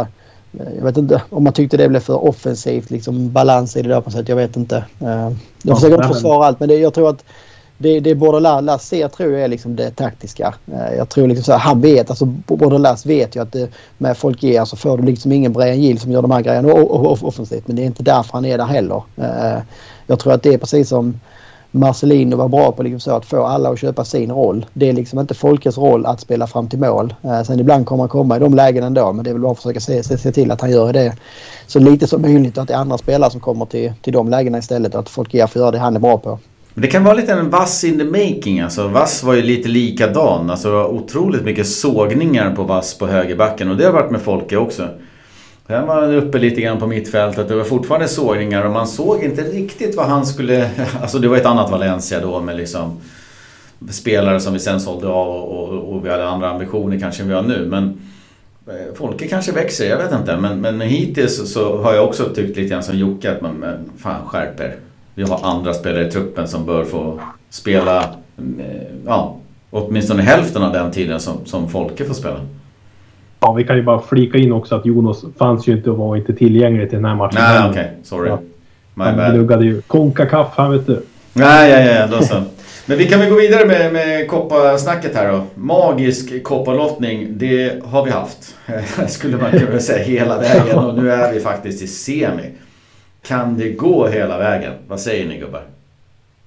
Vi får väl hoppas att vi inte får Betis i semin. De verkar ju vara sjukt heta. De slog ut eh, Real, La Real precis med 4-0 på bortaplan. Uh, nej men alltså nu är vi i semin. Nu kan ju allt hända. Sen så är det väl tråkigt på ett sätt att det är dubbelmöte i semin, tycker jag. För att det är liksom så. Framförallt för Valencias del med så tror jag att men det är alltid större chans för det lite sämre laget att vinna på en match. Och alltså så mm. Över 180 minuter så är det oftare att det, det, det, det tyngre laget vinner. Uh, nu är det ju Rayo är ju också i semi. Uh, så skulle Valencia för, för, för, för Rayo så känns det ju mer 50-50. Rayo har ju varit sjukt bra i år. Uh, och, och, kanske ännu mer liksom så ser denna Copa-runnen som en jäkla hype och chans, chans för dem att spela Copa-final. Vi har ju såklart grymt stort för den klubben. Men för Valencia, har Valencia samma flyt i lottningen och får ett Rayo så känns det ju verkligen så. Här kan vi verkligen drömma om en final och i en final kan ju allt hända. Alltså det är en match, 90 minuter. Då, alltså så. Går Valencia till, till, till, till final så tror jag absolut man har chans att vinna oavsett vem som står på andra sidan egentligen. Men lite så i semi också tycker jag. Alltså det är Bilbao eller Real. Står 0-0 just nu. En av dem går dit. Real är alltid svårt. Så, så är det. det. det. känns alltid som motvind när man möter dem. Men Bilbao känner jag att där har vi chansen. Betis, ja de är bra. Men där har vi chansen. Rayo, absolut. Det här är, alltså den här lottningen fram till en final. Nu är inte lottningen för semin klar då. då men det, det är en brutalt bra lottning. Det här är en chans som vi skulle kunna kapitalisera på. Ja men alltså får vi Rayo om drömlotten så då är ju garanterat Kopan också Valencias största chans till Europaspel ja. kommande säsong. Det kan vi nog slå fast. Kan du dra det med att det är Valencias 35 semifinal? Ja, det Nej, men allt, utom, allt utom Real i semi vore ju ändå ganska öppet. Alltså så. Mm. Rayo så känns det väl kanske lite fördel Valencia med kanske rutinen och ändå liksom spetsspelarna. Mm. Eh, Bilbao kanske 50-50. Eh, och Betis kanske är då 60-40 till deras fördel så heta som de är i år. Men Real Madrid kommer bli... Eh, det, Real Madrid över två matcher, det, det, det är ändå tufft för Valencia. Alltså det, det, det är långt från omöjligt. Alltså vi har haft dem, dem liksom på gungning med, med, med sämre lag och vi slog dem med 5-3 i fjol. Men Eh, kan vi undvika dem i semi så tror jag att eh, det kan bli en jäkligt rolig semi. Ja, verkligen. Det här är... Koppan är vår. Det känns lite som att vi... Det finns en... Det har gått långt emellan pokalerna. Men det känns som att efter den pokalen som, som eh, Parejo lyfte med Toko Hugoduro och allting så, så känns det som en, det, liksom en, det finns en nyfunnen kärlek till eh, koppan i och med att liksom vi är så pass långt ifrån hela tiden liga. Allt annat. Titeln, ja, allt annat. Så känns ja. det som att det finns en, liksom en special connection lite grann med koppan. Ja, men speciellt nu också, nu var det ju inte så när vi vann då men nu när det är enkelmöten också mm. fram till semin tycker jag att Kåpan har fått sig ett jäkla lyft.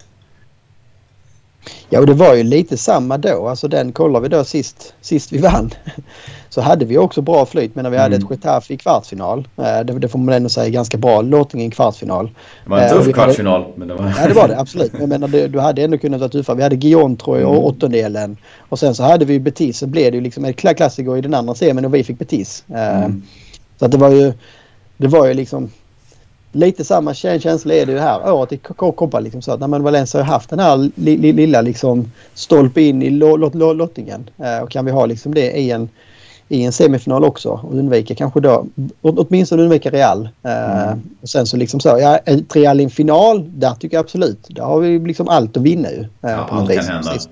Ja, Eh, och där, där, där tror jag att Valencia precis som när man spelar mot Barca senast kommer att vara mer taggade. Alltså ett Real som kanske då vinner ligan eh, som de ser ut att göra eh, och kanske då också även går långt i Champions League så är ju Copan liksom så deras tredje tävling. Medan för, för Valencia så skulle det liksom vara eh, många spelares livsmatch kanske.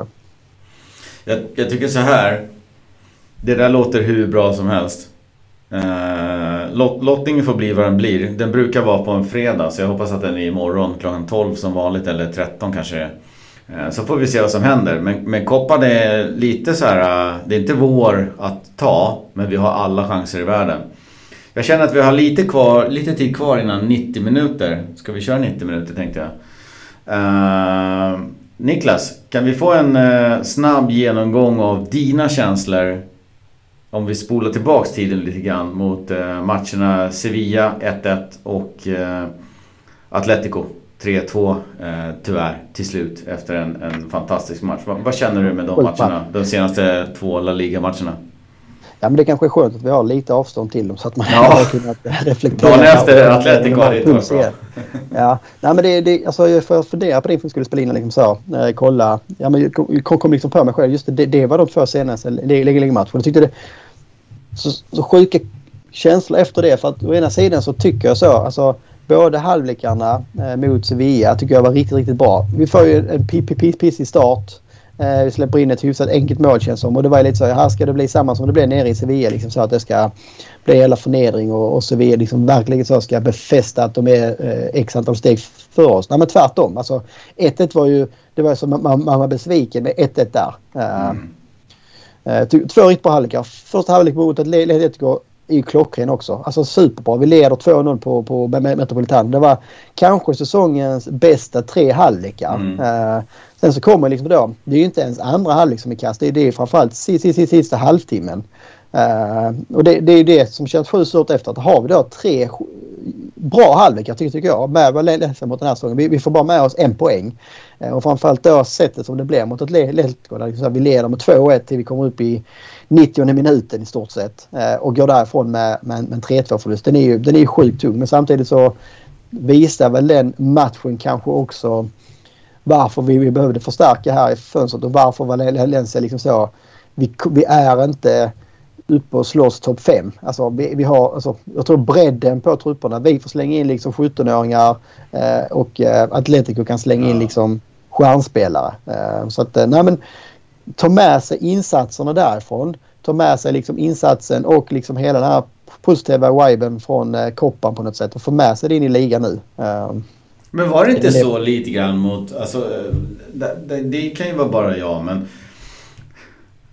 att liksom vi gör en insats som är riktigt, riktigt bra. Jag, ty jag, tycker inte att vi leder orättvist eller att det liksom är eh, extremt mycket stolpe in. Men sen blir det någon sån här eh, typ av mental grej att nu har vi någonting. Vi har en, en, en stor rival på gaffen. Nu måste vi bara hålla ut eller försvara. Och så tappar man allting. Alltså det slutar... Du, du, du kastar den spelidén som du hela tiden har haft ut genom fönstret för att du har nått ett resultat. Är, är det inte en mental grej? Att vi där måste på något sätt liksom våga spela vidare. Det var alldeles för tidigt framförallt. Ja, exakt. Ja. Precis. Alldeles för tidigt. Gick, ner och skulle spela på 2-0. Sen, sen så får man ju också... mm, Alltså, det är också nämna att det är ju... Schaume är alltså...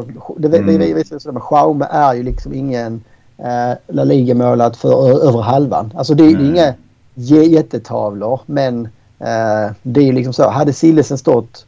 För det blir det som blir problemet. Att det, alltså så, vilken fotbollsälskare som helst kunde liksom se scenariot för första kvarten i andra halvlek fra- framför sig. Atletico kommer gå ut med allt de har. De kommer ge liksom så, få energi, få med sig publiken, visa att man liksom så, tror på det här. Eh, Kan man bara klara att första 15-20 minuterna eh, och sen, alltså så, och sen kunnat våga och sen istället då såra dem och göra trean kanske istället på en snabb vändning. Men så får du det här 2-1 målet där runt 60 Eh, Och då, då, liksom så, då får du ännu mer luft in i deras lungor. Publiken vaknar till. Valencia blir ännu mer stirriga och oroliga och bara liksom tjongar från sig. Men där är det ju pannben. Ja, ja. ja. Nej, det är pannben och erfarenhet känns det. Mm. För det är liksom så. Du ser när Alderete blir, blir, blir skadad. Det är ju det, det är framförallt då som liksom så. Backlinjen faller ihop. Eh, vi tvingas slänga in allt ifrån Mosquera till liksom Korba som ska in och försöka stänga en match på bortaplan mot ett Atletico som liksom så. De har fått vittring på blod där. Alltså det här. Mm.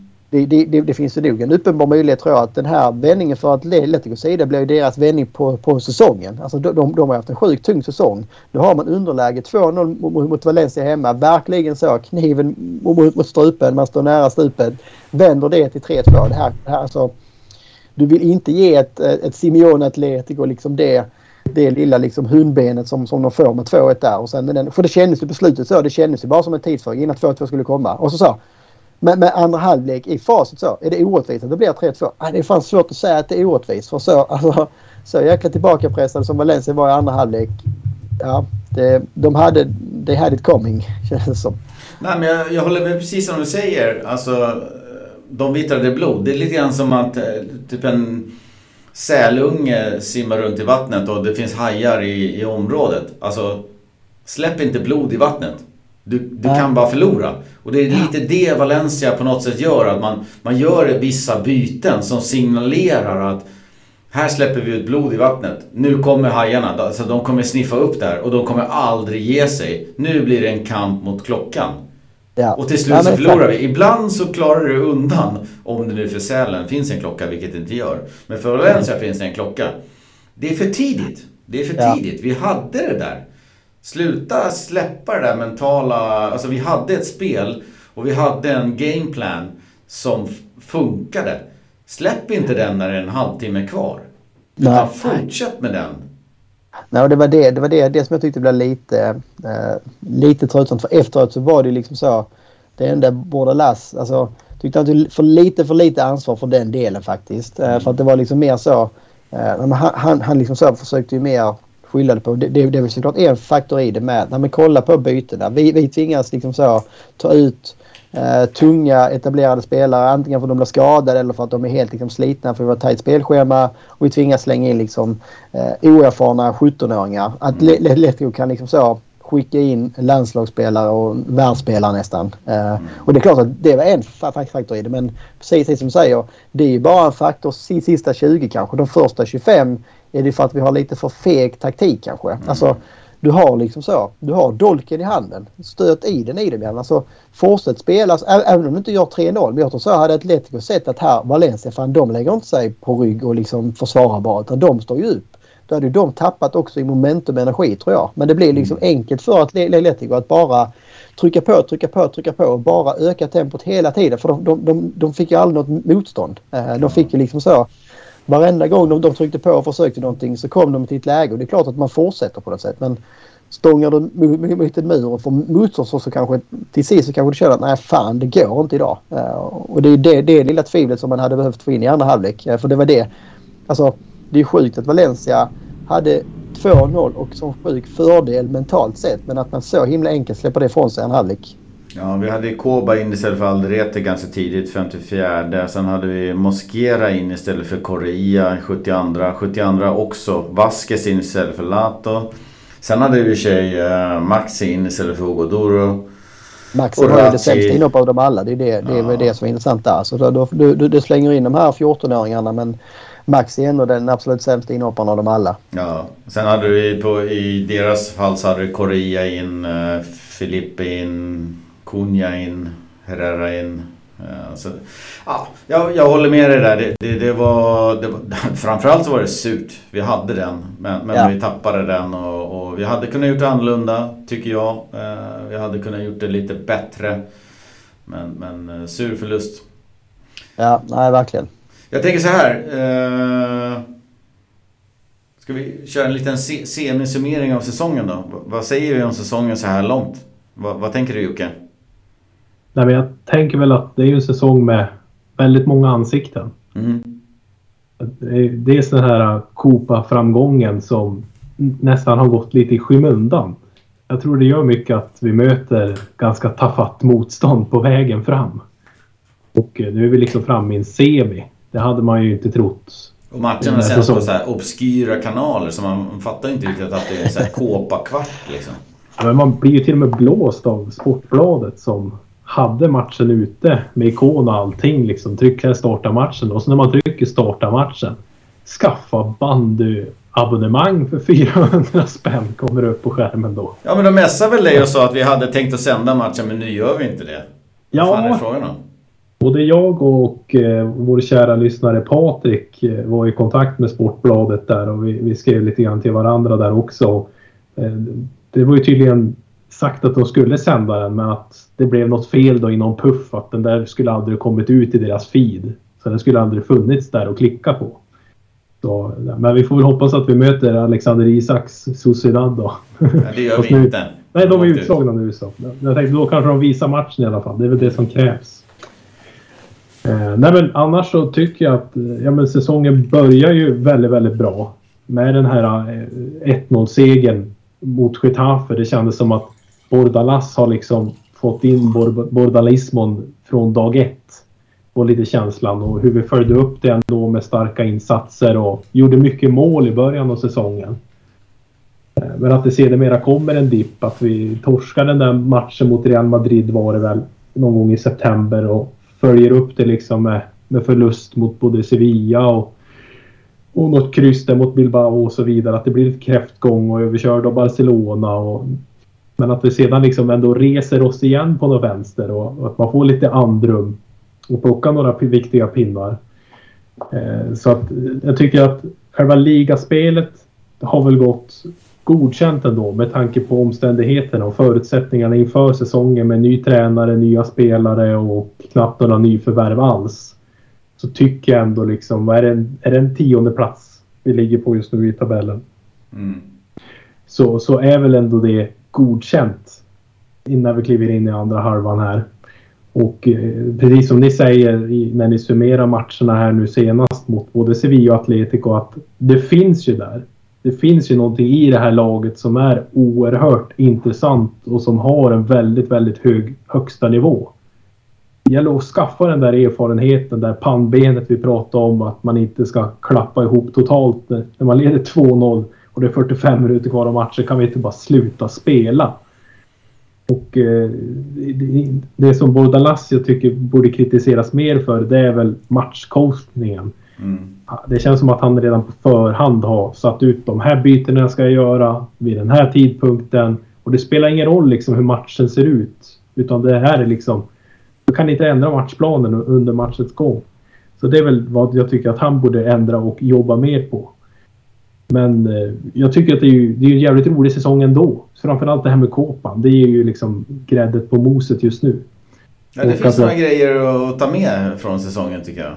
Ja men det gör det. Det finns eh, glim, glimtar av, av bra spel. Det finns liksom den här euforin som åtminstone jag kände när Bordalas kom in och, och när Bordalas visade över liksom Alltså transformationen av eh, Valencia som det har varit tidigare till eh, att mer se ut som ett Bordalas Valencia kändes intressant.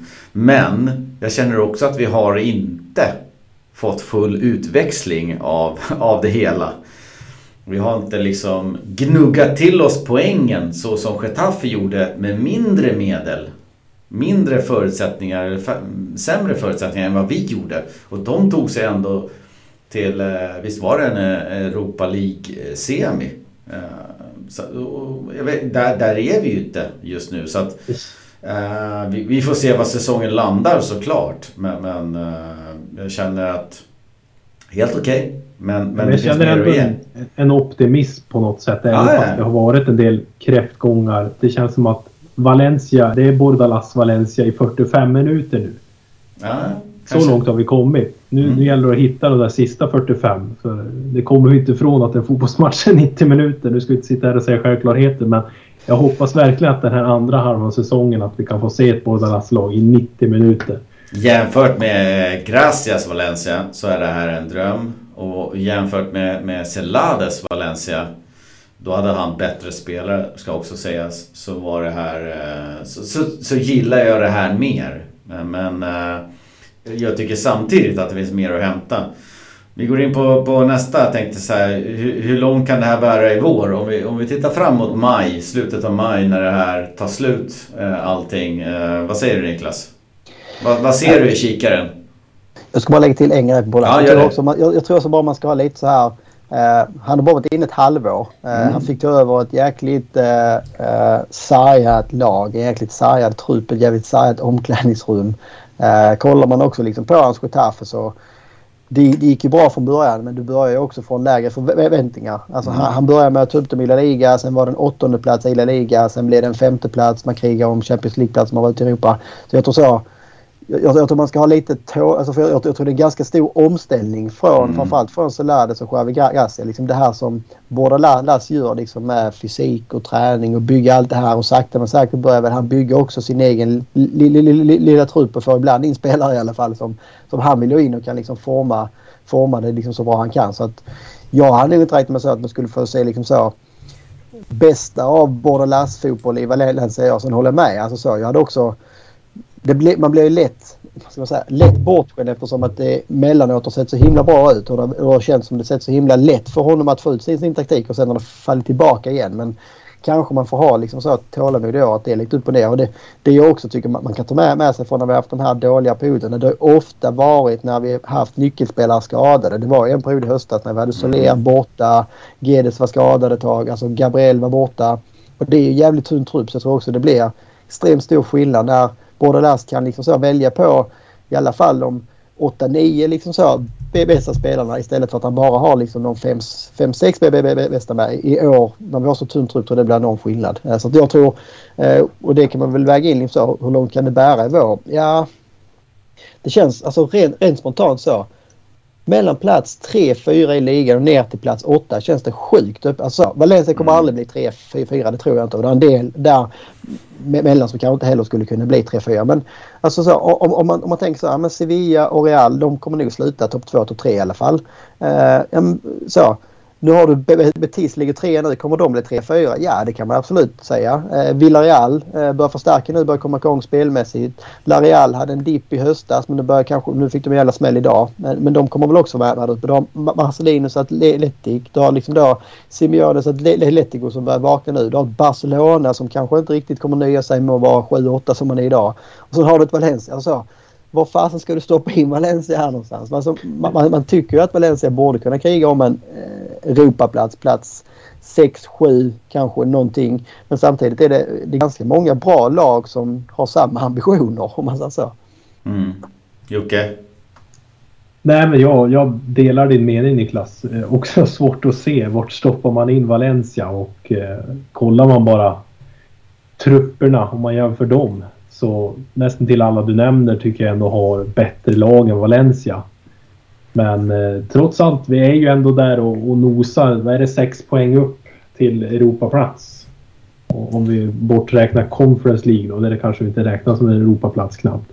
Ja men det gör det och däremot så är det, är det en match mindre då på den som, eh, det är Sociedad som har den. Så det är fem poäng upp och en match mindre för dem. Ja, men så att det, det är en bit kvar men, men, men det går att hugga. Absolut, ja, men det är klart att få Bordalas till de sista strängarna på den här lyran så då kan vi absolut plocka en Europaplats. Eh, men eh, om, om jag får säga det jag tror så tror jag att vår största chans är kuppen till mm. Europaspel och att vi, vi kommer nog landa där någonstans i mitten. Ja, jag håller med. Det blir ett jag tycker att det är... Ja, jag tycker att så här... Jag tycker det här äh, dagliga gnugget, som man säger i, i, i äh, Premier League, så är det ofta... Du kan göra det mot Liverpool hemma, men kan du göra det mot Stoke borta en regnig onsdag? Jag tycker lite grann att Bordalas när han kom, det var, han var Stoke borta. En regnig onsdag när det är kallt och jävligt. Det var de matcherna han skulle vinna. Det var de matcherna vi tog innanför. Och sen skulle vi vara jävligt svåra att spöa när, när Liverpool kom på besök. Eller Real, Barca, Atletico när vi översätter det till liga då. Men, men ja, vi har inte riktigt fått till den där... Uh, den stämpeln att vi liksom är alltid svåra, alltid knepiga att möta. Och det, det, det är lite det jag saknar lite grann. Så att jag hoppas att vi med Bordalas kan, kan hitta den nivån som, som Getafe hade för något år sedan. När man eh, knep väl en femteplats tror jag det var i ligan och en eh, semi i eh, Europa League. Vilket ju är fantastiskt för den, den, den klubben som, som är väldigt mycket mindre än våran med mycket mindre förutsättningar. Så att, Ja, jag hoppas också att vi... Alltså, jag hoppas absolut att vi kan vara med i snacket om Europaplatser. Är, är vi inte med i snacket om Europaplatser så tycker jag att vi har misslyckats. Men... Ja, Europaplatser är ju samtidigt åttonde platsen i ligan tror jag. Ja, men jag. Alltså, kollar man på lagen ovanför så är det väl egentligen bara så rent krasst. Ja, men det Rayo borde man absolut ta, ta, ta sig förbi. Eh, kollar man sen Atletic, Villarreal. Ja, men kanske hyfsat jämna då. Alltså Valencia har ju ändå spets. Alltså mm. enorm spets ju. Om du liksom så tar tre, fyra de främsta i Valencia, fem kanske så är det ju, det, det är ju riktigt bra ligaklass. Men sen är det kanske då tunnare där bakom där då Villarreal och Atletico har lite grövre. Men det blir ju så. Du har ändå sådär. Då är du liksom så mellan plats 9 och kanske då plats 5-6. Där är det jäkligt, jäkligt tajt. Och för mm. att liksom så Valencia ska komma in så högt som möjligt mellan de här 4-5-5 lagen. Men så här Valencia, Villarreal, Real Sociedad, Barca i år då till exempel. Uh, ja då, då är det precis det, det du säger Marcus som, som kommer krävas. Det är ju liksom så. Du får inte tappa de här onödiga poängen. Du får liksom inte tappa poäng mot lag 16 och neråt utan de, där ska det vara trepoängare. Mm. Uh, och sen liksom så när vi har de här inbördes mötena mot Villarreal och Atletico och sådär så behöver du gnugga till en poäng i alla fall. Uh, och Valencia har gjort en helt okej okay höst. Vi har inte gjort en vi har liksom inte gjort någon superbra men det är en tionde plats. Det är liksom, vi, vi, vi, vi har kommit tia med, med, med Javi Gracia och det var liksom ingen som hejar på det eller man ska säga. Så det är liksom så. Nej men det är väl varken uselt men det är liksom inte skitbra och det är jäkligt tajta. Men det kommer krävas en, kommer krävas en bra vår om man säger så. Mm. Eh, och, och, det kommer krävas en superbra vår för att vi, vi ska komma in och slåss om Europaplatser. Och då har vi ändå koppat som en liten bonus där att det, det kan ju liksom bli en lyckad säsong om, om vi kommer till final men, men också vinner finalen i koppan så kan det bli en säsong man kommer ihåg liksom. Ja, uh, nej, men det är ju, jag håller med. Nej, men jag tror, jag tror alltså, nu är vi i semifinal. Gå 100% all in för koppan såklart. Det var ju, ja. det, det, var, det var ju samma sak då när vi vann koppan senast. Då handlade det mer om att vi skulle slåss för fjärdeplatsen så att säga. Och då, mm. ja, det är ju det här klassiska som alla vet nu att Lim och de tyckte att man skulle gå mer för att kriga för fjärdeplatsen än vi skulle gå för att vinna koppan. Uh, nu, nu, nu, nu, nu, nu känns det liksom så. Nu är det ännu svårare att ta en Europaplats i ligan än att vinna koppan. Så nu måste ju alla vara överens om att kommer man i ett läge där man behöver prioritera så måste ju koppan nu och framåt vara högst prioriterat. Mm. Ja, så är det. Det är ju inte bara Europaplatser man pratar om i koppan utan det är ju liksom vinna en titel, bara komma till, till, till en final. Hur mycket det skulle göra liksom för fanskaran och för laget tror jag. Alltså, eh, Ja, det är det vi får drömma om. Att komma till final i Kåpan. Brian Schill trivs som fisken i vattnet. Vi plockar en eh, Europa League-plats och, och, lyckas lösa honom permanent i sommar. Det, det vore väl drömmen. Men ibland blir man lite så här... Uh, sidsteppad i Sverige. Man tänker så här Svenska Kuppen. Vad, vad är det värt liksom? Elfsborg möter Falkenberg i en final i... Ja, inte fan vet jag. Malmö stadion. Och så är det så här 7000 pers där. Vad betyder det här egentligen? Ja, möjligtvis en kvalificeringsplats i Europa League. Alltså i Spanien, Niklas, du var ju där. Ja, du var ju nere så... på Benito Villamarin. Alltså du levde ju det här. Alltså det, det är större än vad man kan tro. Alltså, ja, ja. Alltså, och, och, det är enormt. Jag, jag, vi snackar inte så 500, vi snackar inte 5000, vi snackar inte 10 000, vi snackar kanske 30-40 000 Valencia-fans, alltså Valencia-boende personer på plats i Sevilla utan biljett. Alltså, du, har all, du har alla som är inne på arenan. Du har liksom så, jag vet inte hur många man pratar med, så de hade bilat ner, de sov i bilarna, de hade ingen biljett men man ville vara där. Man ville mm. liksom så, uppleva stämningen runt omkring, före, efter. Alltså, skitsamma hur det går i finalen egentligen. Alltså, det är klart att alla vill vinna finalen men den, den stämningen, alltså nej, koppan är stor och framförallt så är den ju stor för ja, men, alltså, så, där Valencia är nu. När, när man liksom så, vet att det är väldigt, väldigt svårt för oss att vinna ligan till exempel. Mm. Uh, och det är ju, ja, ska man liksom ta pre-liket och så mot 2019 så går ju finalen i Sevilla i år igen. Uh, så att uh, ja, det finns kanske någonting i ödet här som gör att det hade inte varit fel så för, för Rayo i semi och Betis slår ut Real i andra så har vi Betis Valencia i en final i Sevilla i maj eller i april eller det. det. Det är alltid svårt att ranka med känslor, med liksom historik, med liksom storhetstider och allting. Men och, jag förstår hur hackordningen går. Men du var nere 2004 va? Ja. Bodde i Valencia. Du var nere på Benito Villamarin när cupguldet togs. Eh, vad känner du? Alltså du ja, behöver inte ranka de där två. Nej, nej, det är två det är enormt stora tillfällen så. Men jag menar liksom. Det är inte så att den ena är överskiner den andra hundra gånger. Utan det är ju Absolut två inte. fantastiska tillfällen. Ja, nej, alltså, normalt sett så skulle det kanske varit större så att vinna ligan och Uefa-cupen inom liksom en två veckors period eller vad, vad, vad det var. Men jag tror också både för min egen del och alltså så, vad man också upplever runt omkring så var ju Valencia ett framgångsrikt lag och hade varit flera år. Liksom. Alltså det, det, det, den våren 2004 var ju mer kulmen på någonting som man hade byggt upp under flera år. Man hade ju vunnit ligan två år innan. Man hade varit i Champions League-finaler. Uh, det här som hände 2019 det var ju det var ju liksom efter så många års bedrövelser, så mycket liksom gråa hår och tårar och så mycket skit det var. Mm. Alltså så, så de, de känslorna man själv upplevde på läktaren och såg runt omkring sig. Det var ju så alltså. Det, det går inte att beskriva. Alltså det, var, det var lika mycket, mycket liksom lättnad och tårar som det liksom var ren och skär glädje. För att det mm. var liksom verkligen så. Ja, det här har vi fan i mig verkligen förtjänat. Det har vi fan, det har vi fan i mig slitit för att stå här idag och kunna fira en titel. Uh, så att på det, det sättet så blir ju den, den, den titeln annorlunda och större på det viset på något sätt. Eh, och också det sättet som, som, som det blev på slutet där det nästan blev liksom så Marcelin och laget mot ägarna och att mm. det, blev, det blev det slutet på något mm. sätt. Det, det, var ju, det var ju som en saga på något vis. Eh, och flika men, in där också att det var Marcelino, laget och fansen mot ledningen. Nej, det var ju he helt fantastiskt hela den mm. resan. Så det är det jag menar. Nu är vi i, i eh, i semi. Och eh, det här är inte Svenska Kuppen utan det här är Copa del Rey. Det är en annan grej. Ja, nej alltså. Ja, nej det är... Och skulle Valencia liksom så bara gå till final. Alltså Valencia, jag menar 19 hade man ju ändå ett betydligt eh, starkare lag. Alltså så, det, det, var ju, det var ju mindre skräll att Valencia gick till final det året på något sätt. Alltså det var ju ändå fyra i ligan då. Eh, två år i rad. Du var ju liksom ändå med och fightades där uppe med dem. Du var, hade liksom de, de tre stora sen så var det ju Valencia som prenumererade på fjärdeplatsen där ett par år i alla fall. Mm. Eh, och du hade liksom flera landslagsspelare och liksom så tunga namn. Så att, Sen var det klart att det var väl mer skräll att man gick hela vägen och vann på något sätt. För man hade inte alls den vinnarkulturen i, i truppen eller i, i liksom klubben på något sätt. Men skulle Valencia liksom med den truppen som man har i år gå till final så skulle det, alltså det ju...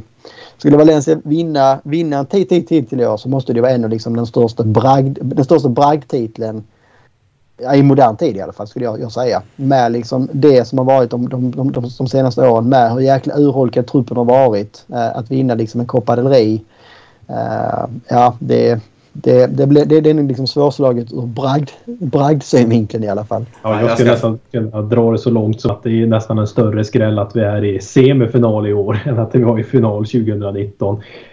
om man tog det på förhand så att säga nu med tanke på motståndet så är det väl kanske inte så jättekonstigt att vi lyckas ta oss hit. Men på förhand så är det fasiken det. Ja. ja. Jag håller med er gubbar. Jag tänkte, jag slänger ut en sista fråga bara. Jag vet inte om jag känner att den är så jävla knivig ändå. Men, men, men båda last då? Vad har, vad har vi på gubben Jocke? Ja, ja, nej, stanna. Är det, är det rätt man just nu? Ska vi byta sen? När sommaren kommer, har han lyckats? Har han inte lyckats? Eh, vad känner du kring eh, Bordalas? Det var ju mycket känslor i början när man tyckte så här liksom, fan det här är rätt gubbe. Vi vann mot eh, Getafe och så vidare. Men, men vad, vad, är dina känslor kring Bordalas? Jag står ju kvar i ringhörnan om att det är rätt man för jobbet. Mm. Eh, och känner ju ändå en optimism trots att vi ligger på tionde plats då så tycker mm. jag inte att det, det, är liksom beredd att kicka honom om vi inte skulle nå Europaspel utan ser det här som en, som en övningskörningsperiod den här säsongen med Bordalas. Låt han få sätta sina grejer och det, så precis som Niklas har tagit upp här i podden tidigare, det kommer att ta tid att sätta en spelidé. det. Eh, så absolut ska han vara kvar. Eh, men sen tror jag inte att han är rätt man för ett Valencia som kanske prenumererar på Champions League-platser om vi nu kommer till en sån era igen ganska snart. Så tror jag där då att man ska få in en annan typ av tränare som kan ta det till ännu högre höjder med ännu bättre spelare än vad vi har idag.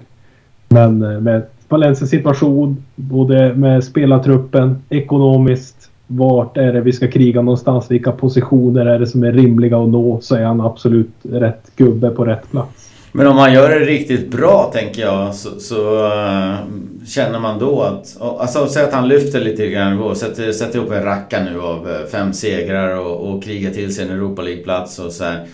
Jag känner så här, eh, vem fan ska vi annars ha? Alltså där vi är nu. Nej, men jag håller med. Alltså, det, det, alltså, vi har ju fått in en tränare. Alltså, så, Bordalas är ju inte perfekt. Alltså det, det, det är liksom så.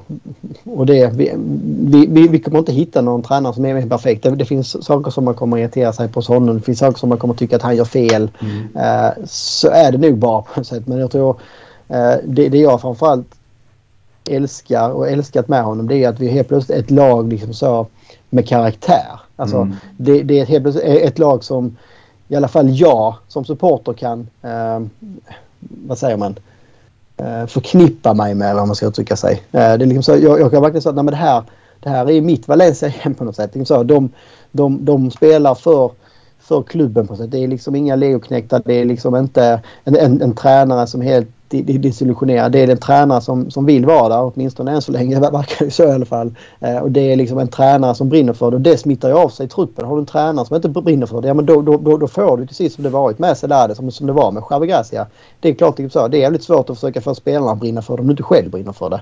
Eh, och det, det, det är som vi sagt det läget som Valencia är nu där man, där man får liksom så försöka Uh, försöka krama vatten ur sten eller vad det är du brukar säga Marcus. Mm. Det, är, och både, alltså så, det är svårt att hitta kanske en tränare som är bättre på det än båda Lass är. Med, med det, det, vi kan välja på. Så att om inget liksom så exceptionellt händer i vår så tycker jag inte att det finns läge för oss att säga att han inte ska vara kvar. Sen så får man mer hoppas liksom att han själv inte eh, tröttnar på det. Det har ju varit lite upp och ner på slutet liksom i, hans, i, i lite uttalanden och så att man börjar, man börjar nu kunna se på honom att han är trött på en del saker och tycker att han inte eh, ja, att inte löften hölls och, mm. och allt vad det kan vara. Liksom att han vill ha lite mer inflytande om, om vilka spelare som, som ska in och ut och sådär. Så jag hoppas ju bara att, att ja, att klubben på något sätt ser att det, det, är bra för deras del och långsiktighet för liksom ägandeskapet också. Att inte byta tränare hela tiden, att inte byta filosofi hela tiden. Nu har vi ändå låt den här filosofin vara kvar i alla fall ett år till så tror jag liksom att Bordelas nästa säsong kan få ut ännu mer av ett liksom så väderbitet Valencia på något vis. Nej, jag håller med Jocke lite grann. Eh, jag tror Jocke menar lite grann samma sak. Ja. Alltså, där, där Bordalas känns helt rätt. Det håller jag med om. Kan, kan vi kräva lite mer av honom? Absolut. Ja, ja. Det, det, finns matcher, det finns uttagningar, det finns eh, saker som man, som man hade önskat mer. Eh, och det, det, det man jämför Bordalas med hela tiden, det är det han gjorde i Getafe. Och i min bok så hade han sämre verktyg i Getafe eh, verktygslådan än vad han har i Valencia. Därmed ska han göra det bättre i Valencia än vad han gjorde i Getafe. Ja, det är inte riktigt så enkelt. Men, men det, är lite så man, det är lite så jag tänker. Och det är där jag förstår Jocke lite grann också. Men jag förstår dig också eh, Niklas. Så att jag, jag tycker Bordalas, helt rätt. Vi ska inte byta tränare i sommar. Om vi inte får Simeone eller Klopp eller Pep. Och det får vi inte. Eh, så, så, så, att eh, där, där känns det, jag tycker Bordalas känns rätt. Men eh, det finns saker som jag skulle kunna kräva lite mer av honom. Stoke borta. Ja. Är, ja, men, är bara inte med längre men, men låt oss alltså, säga Stoke borta då. Tror mer skillnaden mellan det vi säger är kanske... Jag tycker nog det är för tidigt att säga om man gjorde det bättre i Getafe än man gör i Valencia. Ja.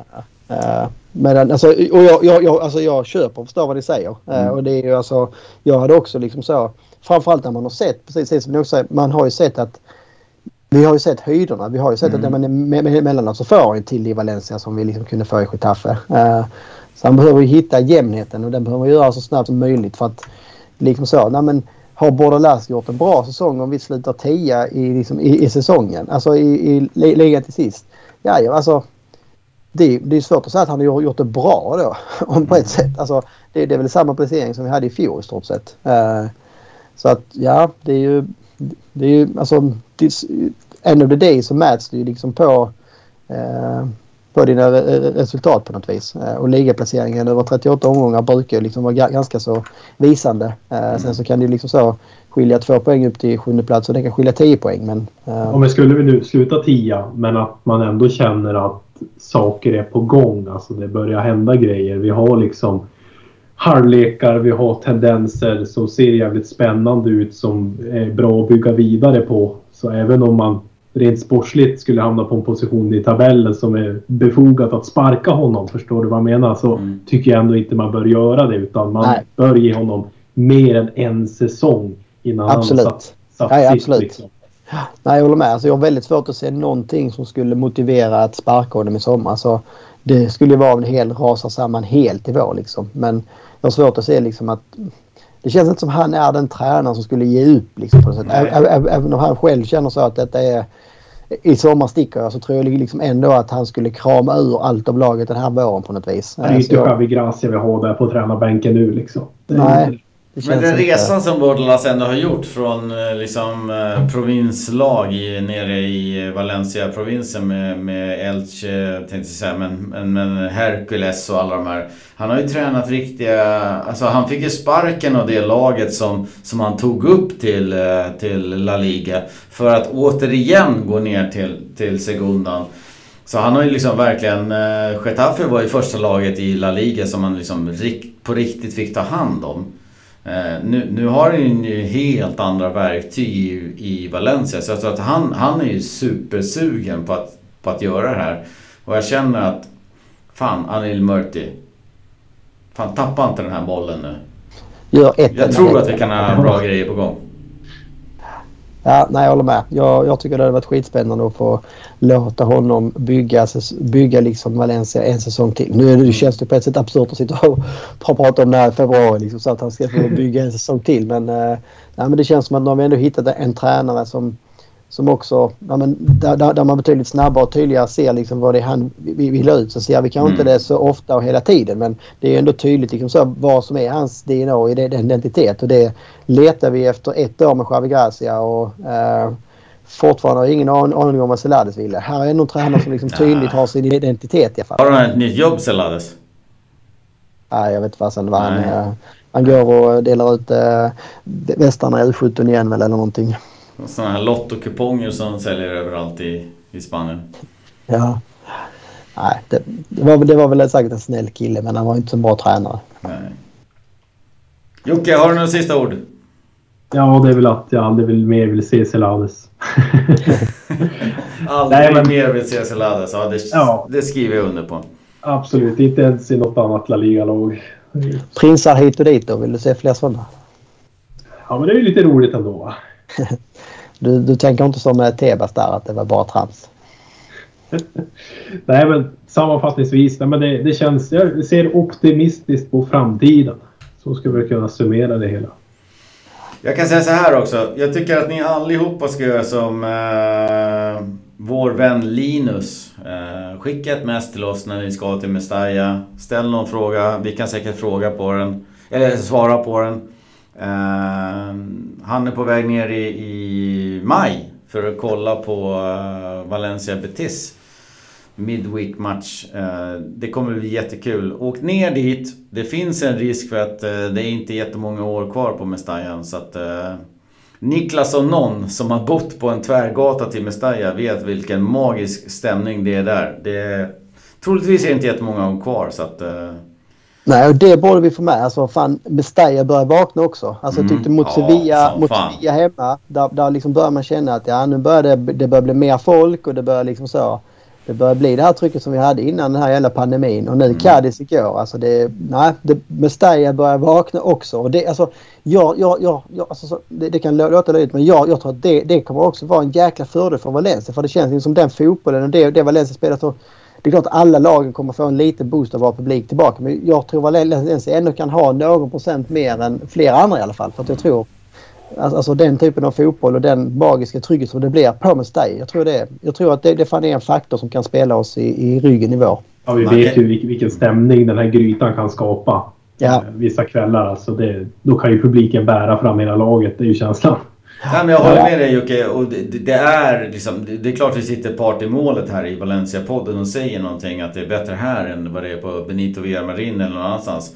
Men, men jag, jag, jag går i krig med den åsikten att när Valencia kokar, när Mestalla kokar, då är det oslagbart. Alltså det, det är helt jävla sinnessjukt. Och, och du Niklas som, som sagt har, har bott där nere, du kan ju vidimera det det, det, det, det, är en, en, en arena och en um, alltså, runt arenan innan match som är, det är speciellt. Så, ja, så no, har ni chansen att åka ner så, så gör det absolut. Gör som Linus. Ja, och det är inte bara vi som, alltså det är många liksom, mer neutrala fotbollstyckare som mm det är ofta du hör liksom det i olika uh, undersökningar. Vilken arena var det? Alltså Valencia och Mestalla kommer ofta högt upp. Alltså det är ju det är inte bara vi, vi som är såklart part i målet. Uh, men det, det, det, är en väldigt, väldigt speciell stämning när, när Mestalla har en bra kväll. Då är det, för oss är det såklart omöjligt att slå det. Mm. Men jag tror även liksom så vem som helst skulle njuta av det. Har man inte varit på Mestalla och lyssnat på den här podden. Så absolut, åk ner i vår. För att jag tror att den här våren kan det bli riktigt, riktigt kul på, på Mestalla. Vad heter han? Henrik Ström? Han som kommenterar på via... Vil... Rödland, ja precis. Ja men han, han, han säger Mestalla bästa arenan någonsin. Och jag vet att Wilbacher på Toto Balotto sa också det. Och han är ju en Italien-vurmare och precis. ja, därmed också lite så här såga Spanien. Men han säger det, en arena som ni ska njuta av, av eh, innan match, efter match. Valencia. Den ligger mitt i stan, världens bästa läge. Stämningen utanför kanon, bussmottagningen världsklass. Ta chansen. Nej, det, det, det kan vi inte reka nog höll jag på att säga. Har man bott där ett år som du har gjort, vad var det, 2024 eller 2004 när så ja, pratar den tiden från man, erfarenhet. Den tiden hade man gärna eh, tagit tillbaka ett, ett tag. Den, det är svårslaget. Ja. Fan vad kul det var att surra med gubbar igen. Hoppas ni andra som har lyssnat tyckte det var lika kul. Eh, Jocke, stort tack. Alltid skönt att höra Norrlands lugna, sköna röst med, med sillkollen och Niklas. Alltid fina utläggningar. Ja, grymt skoj. Nu får vi hoppas så ska vi hålla i det här och ha lite kontinuitet i det. Eh, Absolut. Det ska vi kunna. Det, det brukar, brukar vara lite enklare också när vi har en spännande vår att se fram emot. Ja, jag säger som i Toto Balotto. Nu ska superproducent Timo lägga ut den här. det låter bra. Så, så hörs vi förhoppningsvis nästa vecka och om inte annat nästa veckan efter det då. Men eh, tack för idag gubbar. Hasta luego. Hasta luego.